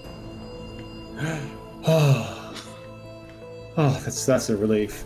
I then go to the other three items I've collected recently. The I grab the coin, the soul coin in my pocket. I Also grab fine. it. Does it still feel like uh, the dagger? Also fine. and also the the curse book I touch through my cloak rather than to it. Uh, are you standing? How close are you standing to the door? I've fumbled backwards away Uh, from yeah, the, the book's door. still there. So you touch it, you feel the, the weight of the book and the outline against your cloak. Yeah, What if you go? Clo- I, I, with, you don't know. Is the if the tower is canceling magic, maybe we could read the book safely inside its boundaries. Ooh, ooh, you you you could be onto something there. It could be like a um, defensive mechanism. You walk through the door, it dispels the magic, and then you're able to cast magic on the inside. Maybe too, maybe that too. Yeah. Yeah, do we want to decurse it or do we want to anti-magic it? What's the what? Well, I I mean, What if it's still want? fine now, you, you, you clearly, if we come back out, the book will be fine. But if we go into the field, open it up, maybe we don't get mad cursed, and then we can see what knowledge it has. Well, Do I get to do Can I- another portent roll, by the way, Owen? Oh yes, you should have from done a hats and point new roll for the yes, yeah, yeah, yeah. You should have done a Yes. That's Cool. important to remember. You bloody betcha. What? Oh, Ooh. 17 and a natural 20. Holy shit. you saw some 20 I'll is take good. that. your your Nice. your session with uh yeah, oh my god, your session with Madam Eva um really has uh, has empowered your divination magic and as you as you consult the cards the next morning, uh, you see opportunities for good things to happen. Can I open the uh, door? Theodore, sorry. Oh. Can I open the door? Uh, there is no handle, there's no uh, hinges visible, there's just the knocker and this strange symbol uh, embossed onto the top, the, the lines connecting to these almost like stylized pictograms of a person. Oh, maybe we have to knock to gain entry. Is there a reason we Ask haven't knocked yet? I think that might be a bad idea. Just from Theo sidles up and following the pathway on the door starts acting out those symbols. Hands in the air, one hand, one hand down, hands out to the side. Oh, hang on, let's Both hang on. I want to know. I want to know which order you're doing them in. Give me a second. Let's pull it open. Oh, that's actually important. I'm going from the one on the, the, the end of the line on the left. Okay, let me So let me the, do the, this. the I'll 11 put o'clock one. I'll put the door visible in chat so people can see what you're talking about. Um, alrighty. So talk me through. Hands up So- like that. Hands up in the air. Yep, both hands up in the air like you just don't care. One hand down. Which hand? Uh, left. Okay. Yep. Uh, hands out, hands out flat. Hands out to the sides. Yep. Both hands down. Both hands down. Yep. Both hands up. Both hands up. Right hand down. Right hand down. Hands out to the side. Yep. Both hands down. With a click, the door opens. Hey. And you think Nice. it all about you do the hokey pokey and turn. Pretty much. Oh. yeah. There's a click, and he watches the door slowly opens. Just, just before we walk in, Yeah. I'm sorry, Sorry. real quick. We've you all tell me that we need to be serious some more times. And look, I think you're right. Sometimes maybe me being Tithla isn't what's needed at the time.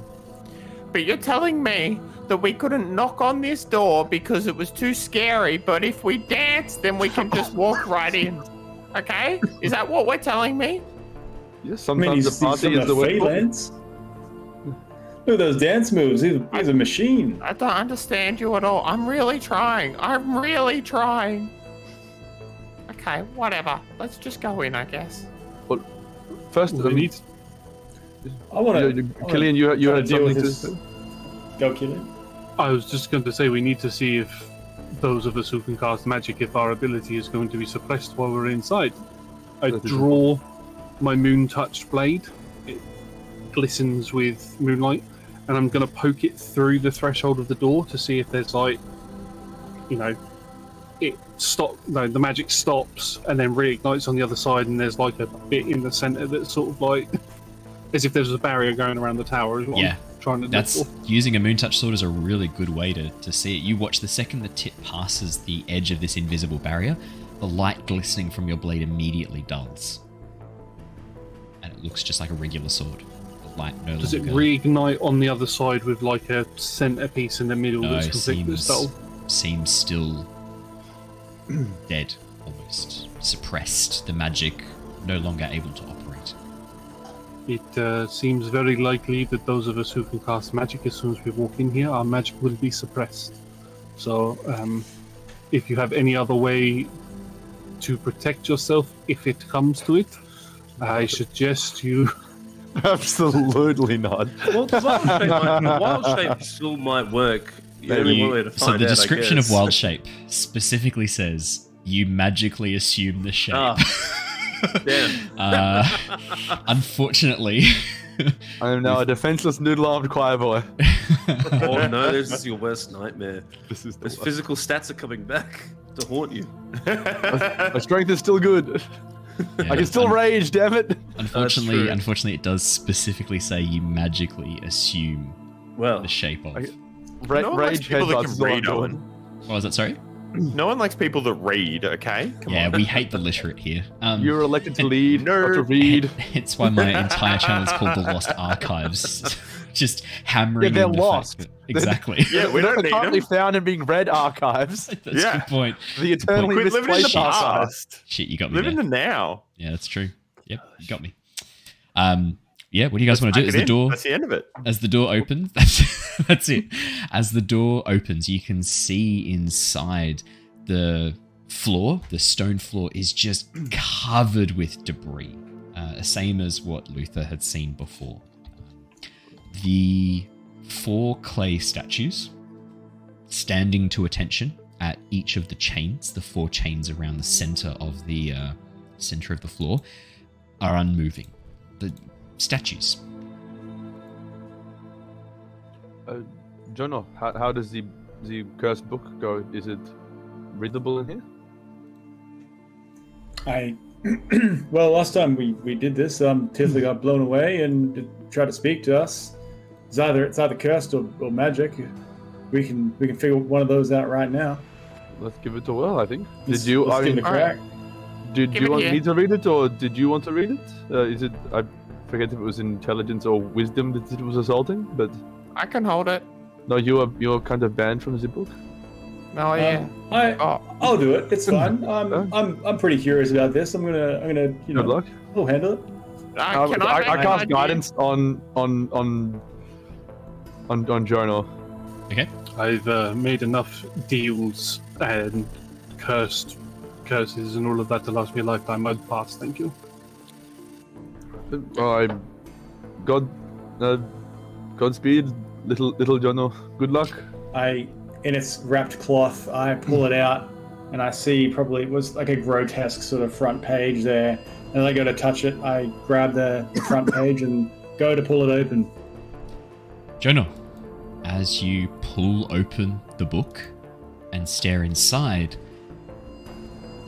you see the pages no longer covered with all of this intricate writing, all of these spells. In fact, most of the spells as you flick through have faded and gone, just leaving behind blank pages. A number of the spells are still there. There's no force clawing at your mind, there's no sudden sense of dread. And as you begin flicking through, you can see that this looks like a wizard's spellbook. The presentation of it has changed a bit. Rather than looking like a professional published book of spells like it did before, rather a sinister one, but it still looks like it had been very carefully designed. This looks much more homemade, like a. I mean, you can see the the binding glue, you can see the leather uh, Uh, holding the book together, the leather cover, and it just looks like a collection of spells that a wizard would learn. There's a number of spells in there that you know, there's a couple that you don't. And as you flick through and get to the end, could you please make me an investigation check? I can. 20. As you get to the end Okay, of so the book, You have, things, you have So you- guidance as well, things I would too, look so you can for. actually bump it up. I'd hold on. oh yeah. there we go. And one. that's one. 21. Shit, So, that changes looking- everything. Jonor. No. what were you going to do? Yeah. Um, I wanted to say, uh, seeing if there's a certain school of magic and if I recognize the signature or style of the wizardry. I've, I've read many books before. Do I know the author? Um, there's there's actually interestingly there's a couple of different schools that this wizard seems to have focused on. You can see that this uh, wizard was clearly interested in illusion magic. In fact, probably the the most of the spells relate to illusion. There's some evocation spells. There's one or two divination spells and a couple of conjuration spells as well.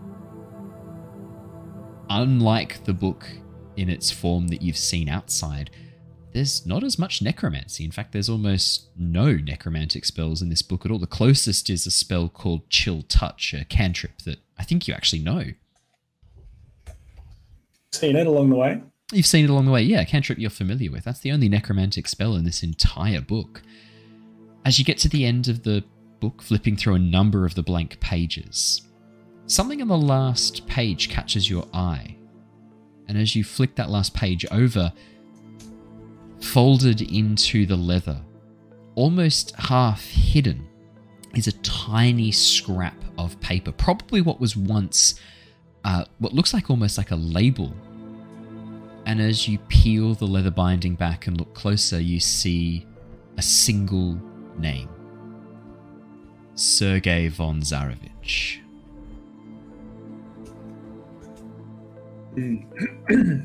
um, I would say that out loud. Uh, S- Sergei von Zarovich. That's what he would do. It's kind of interesting. Hey, you got Theo, um, Tithla, have a look at this. I can I can see all of this thing. Anyone casting spells? Look look at this. We've got a, a whole bunch here, and none of these relate to necromancy. Yeah, look, I'm not going to lie. The last time I looked at the book, it did not look like this. Yeah, even the outside Yeah, book, it's- the outside cover has changed. It's now this leather bound journal. I, I guess this is what they were um, what Madam Eva was saying when she said we'd destroy the book if we tried to remove the curse. Yeah, that makes that does make a lot of sense. Um, does this uh this name just have we have we come across this one before? Uh, sir, Sergei von- Sergei- I don't von von Zarovich. Um, that sounds like the guy in the Castle Ravenloft's relative. Who? The one, one of the Ah, don't say the name. Don't say the name. I tried to trick you. I nearly got you. Or a descendant of some sort. Oh, perhaps, yeah. I mean, there was. Madame Walk just says there was a, a whole family of them, did she not? Someone said there was a family of von Zaravichis. So I- it- it'll be something. One of the the family, I, I would say. It's a very good shout. If you were to take the book back outside, would it take on its cursed appearance again? I'm just wondering if it is actually the book, or if somebody may have swapped it out if you've not looked at it recently. Um, well, I um I would have looked at it before I went in, right? It was still Yeah. filthy and horrid, right? Yeah, the book itself is made of this, like, yeah, dark leather bound very professionally with this, um, well, these, like, almost like overlapping um, segments, kind of giving it almost like a chitinous appearance at, at points on the outside. But now it just looks like a soft leather bound journal. Yeah, Killian, if I it was it was um pretty filthy on the outside and like awful, disgusting to look at, and now it's bringing it inside. It's, journal uh, with, it seems with an investigation of 21. I do need to give you a bit more information, actually. Sure. As you look through, this is a wizard spellbook. A young wizard learning how to be a spellcaster. A lot of the spells start off quite simple, and there are notes in the margins where this wizard has experimented, has practiced, has learned, and has changed how they do some of the spells. In fact, uh, one of the spells, the light cantrip, you can see that they've adjusted it a little bit and made some changes to how they cast it to give a much brighter, more focused beam of light rather than this overarching, emanating light from all sources kind of approach that it looks like they've been learning originally. Whoever this wizard was, this young mage, they've demonstrated an aptitude for magic, a natural aptitude. The complexity of the spells increases very quickly as the book goes on, as the journal goes on, and you can see in the margins the experimentation has increased very quickly. With an investigation of 21 as well, this book is a lot older than it looks. A lot older. Whatever the magic that is bound to it does, it also keeps this thing looking timeless. But now that you're inside this field where magic no longer operates and is no longer able to penetrate, you can see the leather cover of the book very subtly just starting to age, almost as if time is beginning to catch up to a little bit. You can see where some of the pages are just starting to yellow at the corners, the outer leather binding. It's it's slow. It's not gonna it, like it's not gonna be destroyed in a matter of Not minutes. This gonna- yeah, it's not decaying on you. This is gonna take hours, but it does look like whatever was happening outside, the magic was preserving it. Now that you're inside the tower, this book time is catching up to this book, this journal, quickly.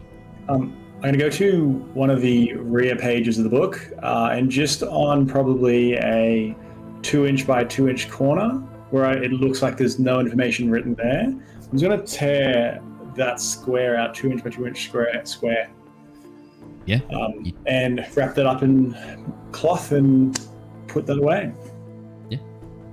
Tear out a small corner of the book. The Um, all right, page guys. Um, just rips. Sorry, you go. Great. Yeah, you go. Great. Um, all right. Uh, there was the aspiring wizard who used to have this book. Um, they could just play with the spells. They just improve them in kind of fun and interesting ways. So whoever had this, it's really old. Um, they're pretty powerful.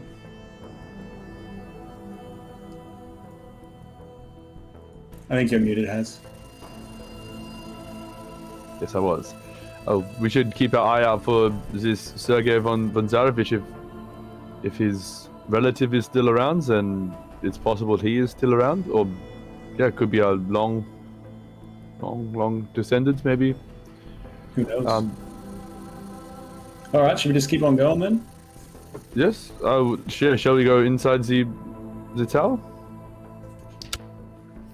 Theodore, as you begin approaching, getting ready to head inside the tower, could you please make me a quick wisdom saving throw? Oh, yeah. Just a quick one. Uh, is this a, a spell effect? Yes, this is a spell effect. I get advantage. You do get advantage. Thank God I get advantage. Suck it, Owen. Because you are a Ooh. satyr. Natural God, one, eight. So happy Nice. with the advantage. 17. Theo, as you step up to follow Jonor inside the tower, for a brief moment, movement catches your eye in your peripheral vision, and as you look up, you see a body suddenly falling from one of the upper floors of the tower as if it had jumped out the window. Your body. Your throat has been cut, blood trailing behind you, one of your horns broken and you watch as your body plummets down and disappears into the waters of the lake without a ripple or a splash. Jonor, had you told anyone about your? I would have heard about your visions in Madame Eva's hut last night. you were wouldn't I? there, yeah. and yeah. also me were all there describing it thoroughly at the event. Yeah, Jonor, I think I just saw one of your spooky death visions. I just saw my You body flying see off me the tower. die.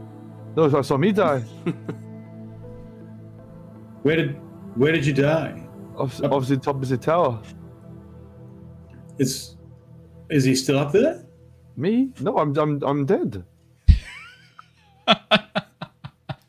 Oh well, fair point. just- we'll go up and save you then. Oh, no, I, I- I fell off the tower. I'm in the lake.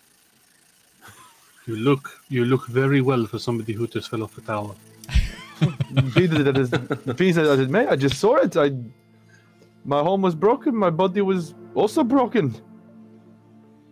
Do you use some Did sort you of say ointment? anything? I don't see there's an ointment for that. Did, Father did Petrovich taught you many good herbs, but I don't think they can fix broken horn Hellloft Tower. Well, yeah, okay. It's can try. de-defenestration. it stops you being thrown out a window.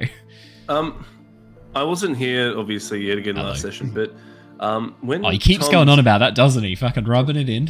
Yeah, I'm not rubbing it in, but like when Tom was um yeah. telling his like vision, what was Madame Eva's response to that? Yeah, she said that they were visions that were being sent to scare you. They were from the other power, not from Strahd, from whatever this other force is. And they're designed to cause fear. They're designed to mess with you. And Okay. her opinion is that it's part of a manipulation to have you afraid, would- to have you spooked. As, as Theodore is getting a little bit spooked, I would place my hand on it, his shoulder, and be like, "Don't give in to the fear.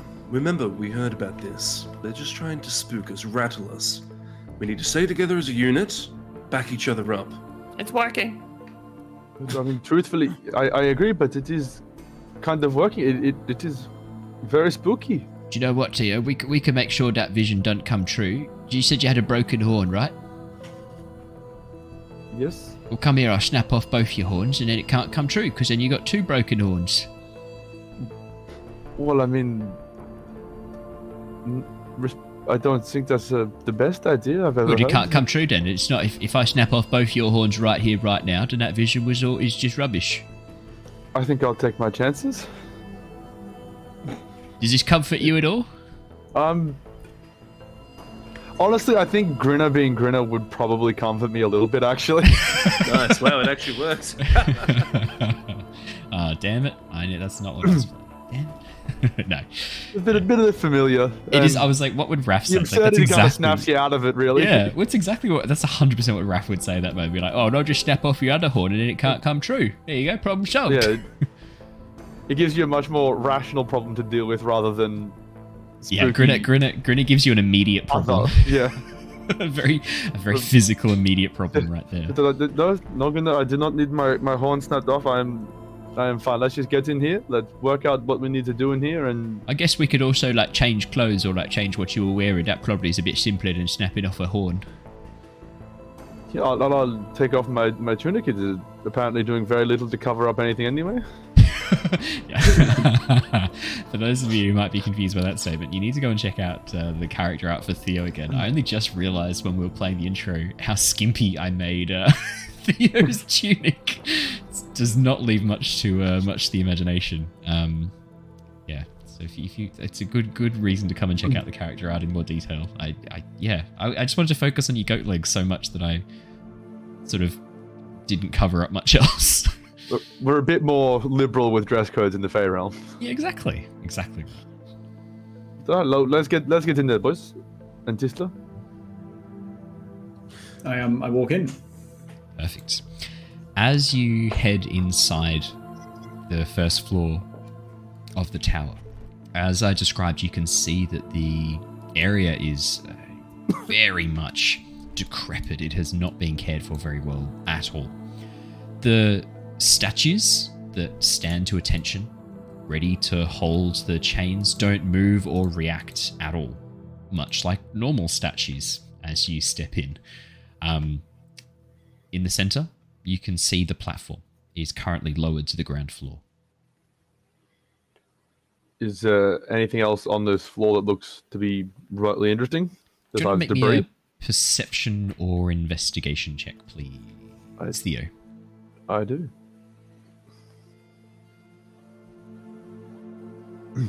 Fifteen. There's not a lot else in here.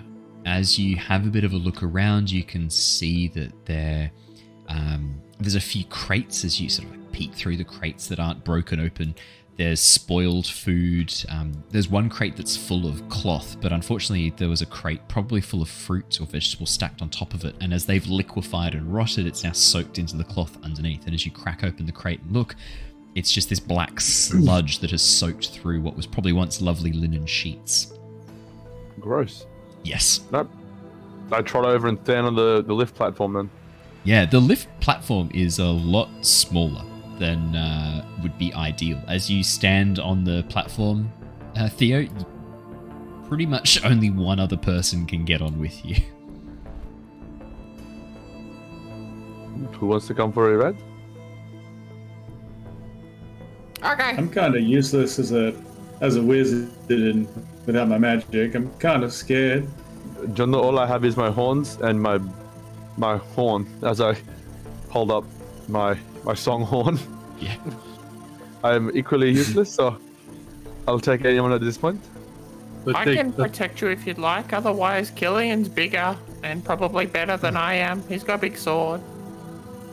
I was going to say, you know, one of, one of us who is more versed in martial combat should pair up with one who is not so much. Uh, you say two people What? can fit on the platform. Could two people and Tithla sitting on someone's shoulder fit on the platform? Yes, I would argue that, definitely. I load Chitra onto my shoulders. Perfect. Okay, so. Alright. Okay, I'll do this first, actually.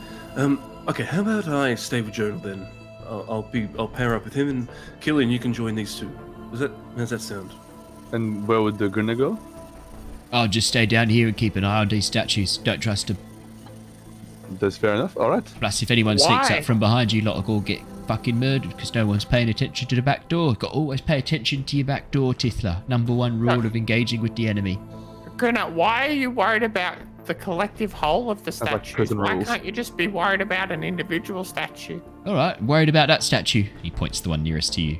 No, that's the nice one. No, it's not. It's, I said awful things about you, Tithla. It whispers. Can you hear Sorry, it? Sorry, you said awful things about me. No, no, it's it says awful things about you. Can't you Oh. hear it? Put your ear up to it. No, Stephen and I are friends. All right, well, I'm worried about that one then. Points at the Oh, one next Jeremy closest and. I are also good friends. Uh, statues, take us up. Uh, immediately, you watch as the statue sort of begin grumbling and Actually Bye, work. Stephen and Jeremy. Their movements are very jerky, and as they begin to raise and lower the uh, the chains, as they begin to raise their hands up to lower the chain, their movements aren't all synchronized. The edge of the platform, the edge closest to the door, rises first by about five feet, causing you to sort of stumble back a little bit before the rest of it begins to rise. Their movements probably were once synchronized, but no longer. And as you are raised up through the second and third floors, you pass and uh, more and more areas that have just been destroyed and left uh, uncared for. Dust and cobwebs filling empty rooms. The floor, excuse me, the floor badly rotted and partially collapsed. As you reach the top, though, you can see that the room shows clear signs of recent habitation, exactly what Killian had described. Even though there's a bit of a smell about the place of mold, you can see the cozy bed, the desk and chair, the tapestries hanging on the wall, and in the very center of the room, uh, just next to the um, next to the platform, is this large iron stove, as well as freshly cut wood piled up on either side of it. Um, what you couldn't see through the window, but now you can see as you rise into the room, is a large statue of plate mail uh, set out on an armor stand, almost like standing to attention at the far wall. And as you look up, you can see that uh, there's a wooden chest directly in front of it. Mounted to the rafters high above are the pulleys that are hanging these chains, allowing you to rise up to the top floor. As you step off the platform and onto the uh, the top floor of the tower, um, can see the the area. Yeah, clearly someone has been staying here, not that long ago. All right, Alright. go, go back and pick up the other's platform. Uh, the platform, as soon as you step off, begins to lower and then raises the rest of you up. It seems We the magic of join the platform still works in here, so it's clearly not um all magic. Maybe some sort of uh, whitelisting of, uh, you know, the cast as magic, maybe. Yeah, Jonor, as you say that out loud, that's pretty powerful magic, but not impossible according to your studies. Okay, this is um pretty pretty impressive. Impressive guy who's probably probably better than me, who is in this tower or was. I just wait around up up top for the other ones to, to join us. Probably best than setting off something I'll, I'll regret without people there that can shoot guns. Yeah, it doesn't take too long for the rest of the group to get to the top of the tower with you. I'm going to say everyone's there at this point. But because I'm, I don't know about you guys, but I'm a bit suspicious of that suit of armor near that chest. I think it's like obviously anyone who come in here would be drawn to the chest. Would you like So- me to go and look at it then? Would that make you feel better? Um, no, I think um you getting killed would make me feel much much worse. Wait, why would I die? Well, it seems. c- c- Does this seem obviously trapped, Owen?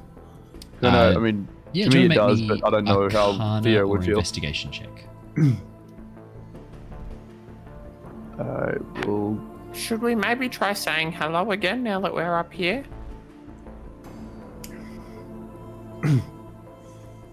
Fifteen for your perception. Uh, no, I, I rolled twenty for Arcana.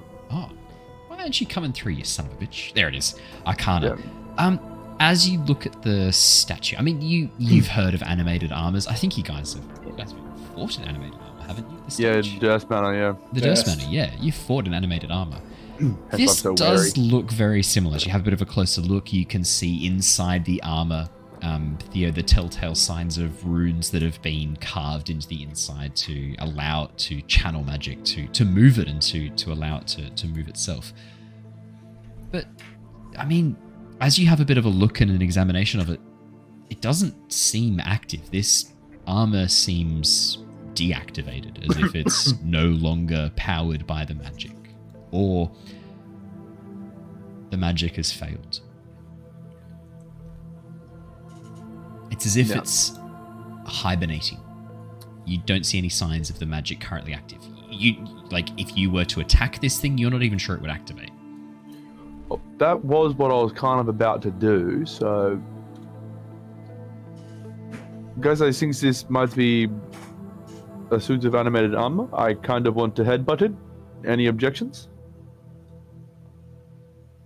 I mean, if you really want, I could shoot it with an arrow uh, because you don't have, you know, a bear to be at the moment. And, well, I can do an arrow from here still, away from it. That's not a bad idea. All right, shoot it. Yes. I get to roll something today. You do. That's suck it, bitches. A 27 to hit. Uh, that hits. Roll me some damage. Fuck yeah. Here comes the one. Uh, that's a 10. 10, 10 damage. piercing damage. Tithla, as the arrow slams through the plate mail, the armor shifts slightly as a result It's of alive! the force of the arrow, Oh, and then okay. falls still. Then suddenly you watch as light burns within the helm. A hand reaches out, grabs you by the neck, snaps it. No, none of that happens. Uh, the Where? arrow From flies where? into From the. where? I'm I'm a hundred meters away. I don't You understand. can't be hundred meters away. It's a tiny tower. Um, no, I'm as you, as 100 you, meters away. you shoot, you shoot the armor. The arrow flies in, pierces through. Nothing else happens. Hello, I'm sorry about your armor. I slipped. I didn't slip.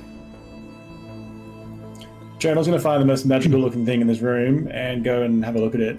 If there's no large object that emanates it, I'm going to look for books. So your detect magic doesn't work up here. In fact, as soon as you enter the tower, that spell has ended. As you have a bit of a look Sure. around, though, looking for magical things, there's nothing really obviously magical that jumps out at you. But the desk is, pro- as, as you said, looking for books. Probably the desk is where you want to have a bit of a peek through. Then I'd say, as you have a bit of a look through um, through the desk, you can see that there is uh, what looks to be a almost what was probably once a journal, but it has been destroyed by water damage. The desk itself, even though it's being placed underneath this window and the area is being tidied up, the window has a small crack at the bottom and water has seeped through recent rains and ruins this journal. As you have a bit of a flick through, though, you can see a couple of pages were torn out of the back before the water soaked through and caused the ink to run. This looks like it was very recent. The book is actually still slightly damp. Maybe it rained here last night. Okay. Um, do I recognize any depictions on the front of the book, or just It, look, it looks like a personal journal, um, small Okay, leather-bound journal. Um, it just just looks like a, a, someone's personal personal journal. for sure. Um, nothing really going on up here, guys. Um, want to go up again? Is this the top floor? This is the top floor. Oh, sorry. No, no, no, that's okay. Yes, I Um, would love to go up higher. I don't think we can though. the only other thing I'd add, though, Jono, it, there is that chest standing in front of the armor. Yeah, I was just about to go open it. Um, Yeah. Before we go blindly opening it, should we check it for traps? Yeah, sure, by all means. Make me an investigation check, please, Luther. Or perception. Okay, we'll with perception. 22. 22. There's no signs of any wires, there's no signs of any trip lines or anything near the chest, there's no arcane sigils. As you look over it, the chest doesn't seem trapped. Interestingly, though, a very strong scent of lavender emanates from the chest. Very strong. I know that. So look, doesn't seem to be any traps, but I. Such a weird tower, no magic and such. I still look at Jonor. Wouldn't mind you just having a quick look over it, just for any magical purposes, because I don't know about you guys, but I can. I'm getting a the smell of lavender emanating from within. Yes, I, I did take that as well. I mean, we could always pick up the chest, take it downstairs, and take it outside the tower radius, and Can I please uh, uh, walk over to it and perform a nature check On the because chest. of the lavender smell? Yeah, absolutely, Oh, that's Tithla. yeah, cool. I'd say nature or even medicine in this case. Um, I don't think it's gonna matter with the nat one. Tithla, natural one, six. Um, this chest is actually it's been carved from the wood of a lavender tree. You've never seen a lavender tree before, but you're very confident that they do exist. I mean, where else would you get lavender from? Um, of course.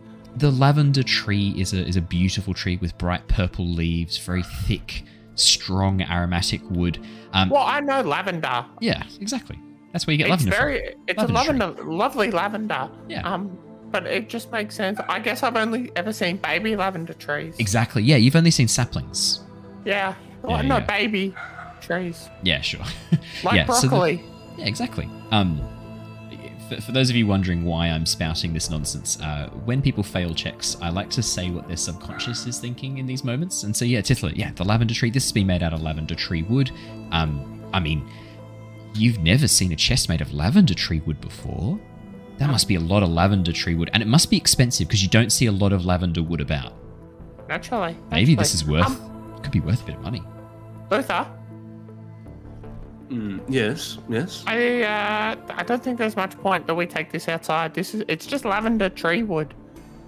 When I say just, it's it's very exotic and very exquisite.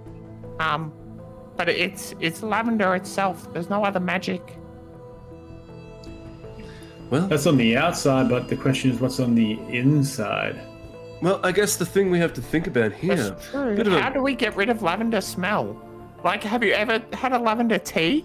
Maybe if we steep it a little bit, it might, it like take, it might extract what's within it. You know, bring forward some of those notes. This is this is so random because I'm currently actually making lavender essence to make a lavender mead. Like right now in the cupboard, Oh, well. not, not two meters from me, I have a bottle of lavender essence from culinary lavender and vodka currently being made. I just, it's very weird the hmm. coincidences in life because this is Well, this is not a really. hundred You're the one percent. that brought up the lavender. This is from the module. This, I'm not. Oh, this is okay, a hundred percent from the Oh, module. I'm not changing anything right now. This this right now, the lavender scent coming from the chest. This is 100 percent in Curse Strahd. I uh, R A W. Oh, given Til's given it the seal of approval. No, no, no traps from from Luther. Theo goes and kicks it open. As you kick open the chest, Theo, the chest isn't even locked. kick it open and look inside, you see two things. The first is a severed human head. You can see Oh. that the flesh has a waxy complexion and almost seems to have this almost like rictus look of fear on its face. Next to it, sitting in the chest, you can see a scroll bound tightly. Do I recognize the face?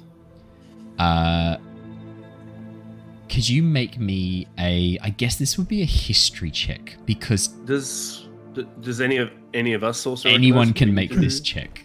Okay, yeah, I, I, think that's fair. Let's give it a shot.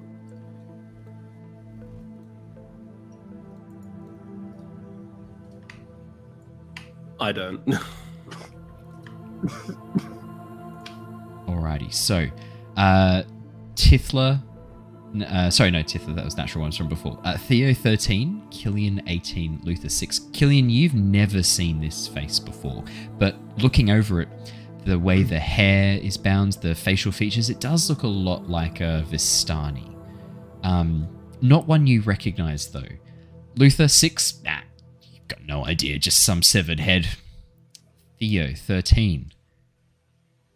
This face does look familiar. You swear you've seen this face before, and then suddenly it comes to you. You spoke about this person only recently with Madame Eva and Grinner. This was the Vistani man who first greeted you as you entered Barovia through the mists, and who tried to sell you the secret exit of these lands in exchange for stealing from the Abbey at Krezk. Guess it's just that asshole Vistani that tried to trick us when we first arrived here. Oh my god, look. What- Oh, he got he he got did. what was fucking coming to him, didn't he? I, I Oh suppose yeah, so. I forgot Grinner hated him. like this guy particularly. yeah, fuck this guy. But that explains the card that is outside the tower. I think he got off lightly. I would have done way worse. What would you have done? I probably stomped on him or something. Maybe Okay. wouldn't have made him smell like fucking lavender. I'll tell you that lot. No, sorry. I, okay, I'm gonna explain this to you. The wood itself is lavender tree. He doesn't smell like lavender. There's Is no there such- something else? In, is there something else that would smell like lavender in the in the chest? No, it's hundred percent the head. Why would the The Yeah. wood itself is lavender smelling. The head smells like a dead head, probably. I don't know. Uh, While Can I- talk, Killian, yes. yeah, you go, you go first. Sorry, I was just going to say, can I do a medicine check on the head to see if the balming stuff that's been used is made out And, of lavender? and while that's happening, million I'm going percent. to also perception check to see because we, we've seen downstairs like the the uh, sort of like a combat maybe isn't sure or some damage was happened. It's hard to I'm know whether this is to- combat or whether this is just age. The tower itself has Yeah. been around for a long time. Do you want to? Okay. Do you want to make me uh, an investigation or perception check, and I'll tell you if you if you Yeah. can figure out which is which. I Killian, was also even thinking. Oh, yeah, go, sorry, go, go. No, sorry, go. Just at least like to look for any clues of potential like What's combat or how this person has had their head detached because it looks like Yeah. they might have actually been in the cart for only it's only happened in the last couple of days. So yeah. I Um, just want to try and clue that together. Yeah, Um, I'd, I'd yeah, say investi- medicine check though. or perception. Um, Killian, even with an eight, this head's 100% been embalmed. There's no signs of decay. You can see that the head's clearly been preserved. Probably Hmm. oils were used to stop it smelling. That's where the lavender smell is coming from. There is something else about this, something that seems familiar, preserving a head with an oil that smells faintly of lavender, but you can't quite put your finger on it. But you do get the sense that this this is familiar. You know, you know, you get the sense that this is not just a random thing. This is there is a reason this was done, but you can't quite put your finger on why that was. Luther eleven. It's hard to say, but judging by the general state of the tower, it looks like some of the damage was done to the outside a long, long time ago, probably in some sort of fight, and everything else is just decay as a result of that. Excuse me and as a result of the time that's passed. But the, the, the melted hole in the side of the tower, that is very old. That's been there for. You can see moss growing over the edges of it. You can see lichen that's grown. That was hundreds of years ago, potentially, with the rate of lichen growth. It's a very long time ago. Everything Okay. else, though, a bit more recent. Like this room, much more recent. The direction of the damage from 200 years ago, say, Yeah, I want to look out where, so wherever the damage is, I want to look out in that direction directly to see east. where did it come from. Yeah, directly east.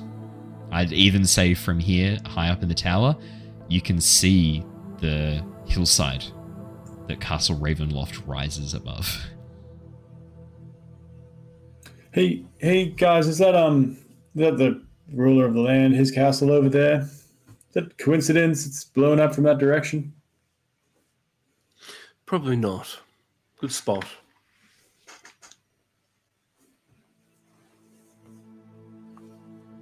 Uh, well, I would grab that scroll that was in the chest as well. Yeah, as you do you look at it or just grab it out and have a look? Or I should let me rephrase that. Do you just grab it out and tuck it away, or do you have a look? No, I'd, I'd, I'd take it out and have a read. See what it's. You- see what, Unfurl the scroll. Uh, arcane symbols uh, immediately are visible on the page. This is some sort of spell scroll. Absolutely. Um, I'd say that probably Jonor. What spells do you have? Let me have a quick look. you might even immediately recognize this spell if you already have it in your uh, spellcasting book. Let me have a quick peekaroo. I don't think you do have this one though. You haven't dabbled much with necromancy, have you, Jonor? I have not. You have not. No, you don't have this spell in your uh, in your book. That's okay though. Um, as you have a bit of a look over it, uh, Theo, and then I'd say with Jonor's help, there's no point even rolling. You would be able to figure this out, especially Jonor. Speak with dead. Hmm. Well, guys, I don't think it's a coincidence that this is here and a head. Reckon we could cast Speak with Dead on the head and see if it can speak with us? This is really quite convenient that there's a dead person in the scroll right here. Yeah, it's Yeah, almost is- is like someone has pre-written everything that's that's happening in, in this world, and we're all just actors in some convoluted story. Uh, I need you to roll me 1d4. You're going to take some psychic damage as the veil parts, the fourth wall crumbles, and uh, Theo suffers some psychic damage as he uh, glimpses the eldritch horrors that exist beyond his understanding. Two psychic damage. I think in some cases, actors is a bit of a stretch. Whoa. Throwing Perform is probably apt. I think wonderfully and beautifully perform in front of the many dozens of people. um, I do have a question though. We we can't do magic here. So if you want to do the spell, should you maybe take it outside so we don't like you know waste the spell? Does that seem sensible? Um, is there anything else in here of interest? That seems to be the most interesting thing in the room as you look through. There's signs that someone might have been through here before you. Some of the desk drawers aren't fully closed. You can see that the um, bed has quickly been rifled through, or maybe it wasn't made properly. It's hard to say. Um, but it doesn't look like there's much else that's been left behind here. Certainly no items of great magical power, unfortunately. Just this head of this dude. yeah. Alright, well, shall we go outside and talk with this with this head? Sounds good. Is there is there any paperwork, not magical or anything like that, but is there any paperwork or anything on the desk that might indicate as to who has been staying here? Yeah, as you have a bit of a look over the uh, over the the desk, you can see that mostly it seems to report in a very cramped, frantic handwriting style that seems to sort of go off uh, on a bit of an angle sometimes on the page. Observations, descriptions of the castle, descriptions of the people coming and going from it, the people coming and going from Krezk, the people coming and going from Vallaki almost as if someone was keeping an eye on things. As you have a little bit of a flip through Killian, you can see specifically where it mentions your arrival into the town of Vallaki. Uh, it says, one handed mercenary arrived today. Another adventurer. Party missing. Question mark, recruit. That's been crossed out. Then there's another section that reports newcomers to Barovia village. Interesting. Looks like not normal transport. Approach with caution. Maybe once they get to Vallaki.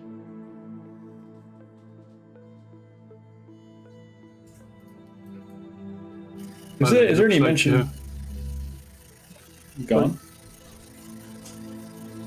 Is there any mention of the previous um, party we were looking for? Uh, you have a bit of a search through Jonor. Do you want to make me an investigation check with Killian? Yeah, Killian and Jonor together kind of like look through. The only other thing I'll add as well, really quickly, Theo and Tithla would both notice this. That smaller bed at the foot of the large bed, this sort of like almost like a dog bed or a nest that's been made. The two of you with your passive perceptions immediately Yes. notice white fur that's been shed in the bed. But I mean, not to draw too many conclusions, but we did meet a man with a big white dog recently in Vallaki. Tithla will go up and do a another nature check to, uh, yeah, see if she can identify, recognize. Can I give? Can I give help action too? You can if Um, you want to, but I don't think you need to. For 21. 21's fine. Tiffler, Tiffler, yeah, this is 100% wolf fur. And interestingly, it even still has that sort of strange cold feel to it that the winter wolf had. That Rictavio and you rescued from the town, the, the winter wolf that Rictavio traveled with. This is Rictavio's friend Wolf. Did we ever follow up with Rictavio after we dealt with everything in Vallaki? This is Winter's fur. I don't think we did. You didn't. The last conversation you had with Rictavio was that you'd meet up with him when when you could. Like when you could get out of town, you'd, you'd meet up with him in the woods and have a chat with him. But then Oh, you.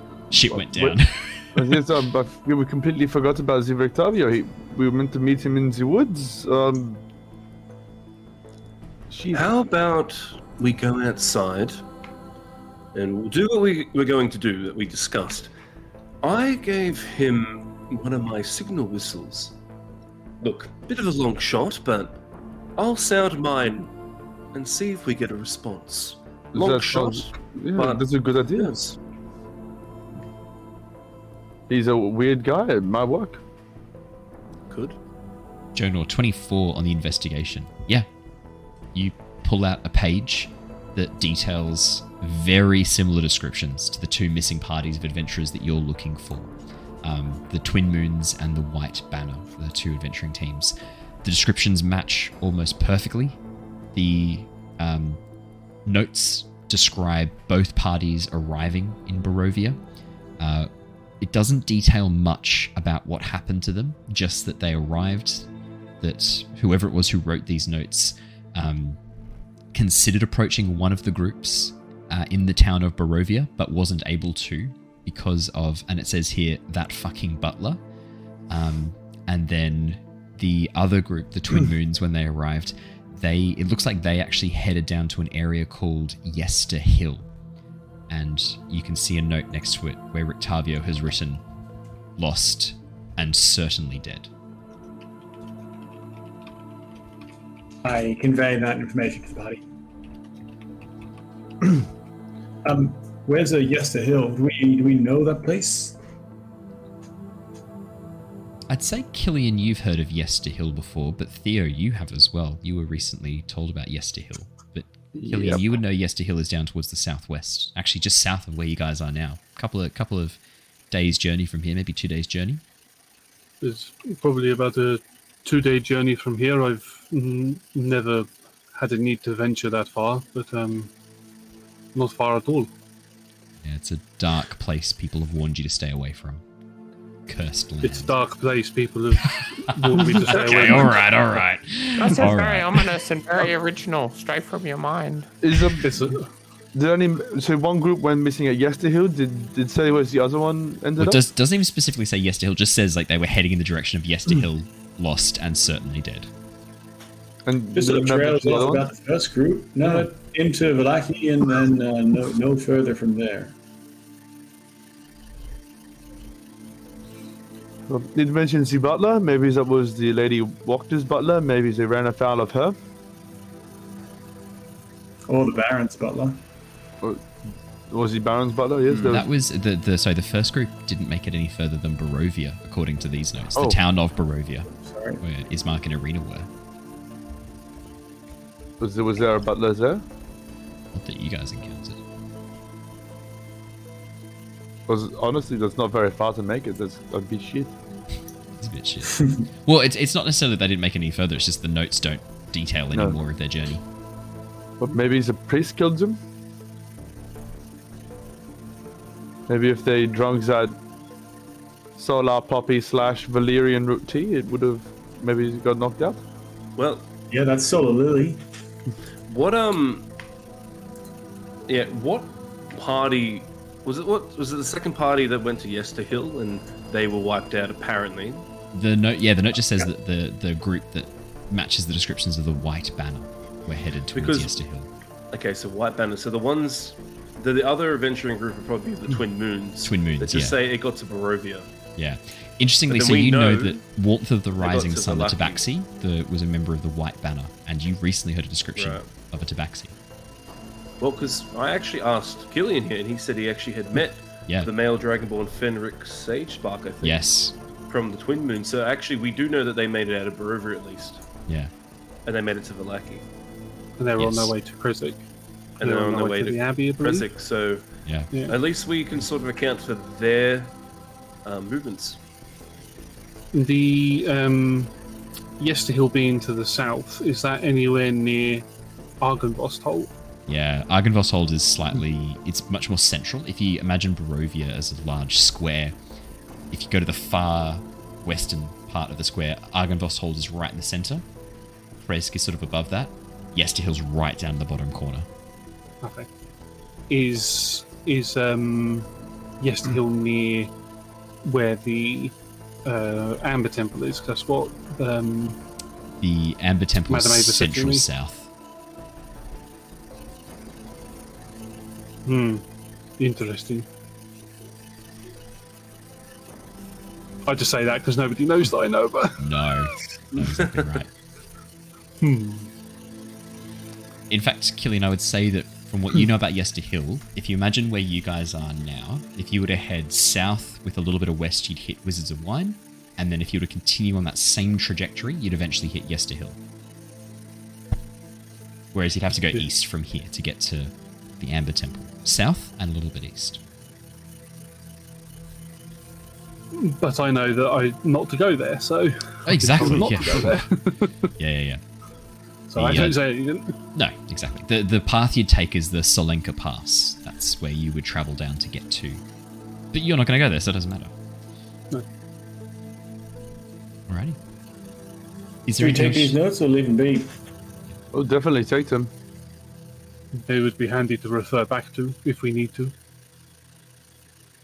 Should we? Um, I'm going to leave a note saying, "Use your whistle if you want your notes." I leave like that, that. on the on the desk so he knows who took it.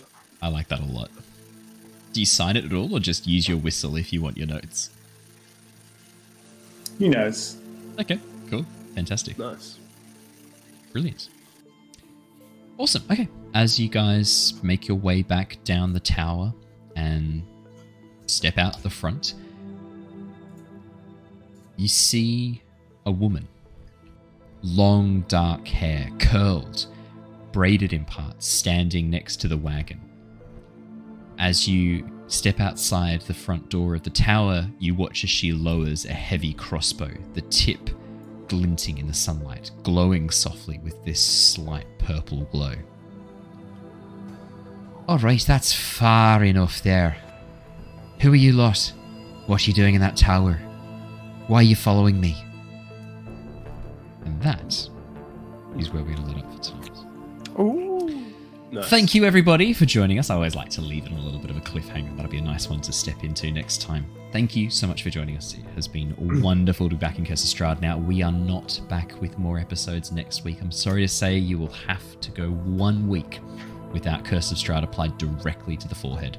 Um, but we will be very excited to come back. Yep, that's right, Josh. We're very excited to come back after that. So, from all of us here, stay safe, stay well, have a lovely, lovely week, and we will see you all again really soon.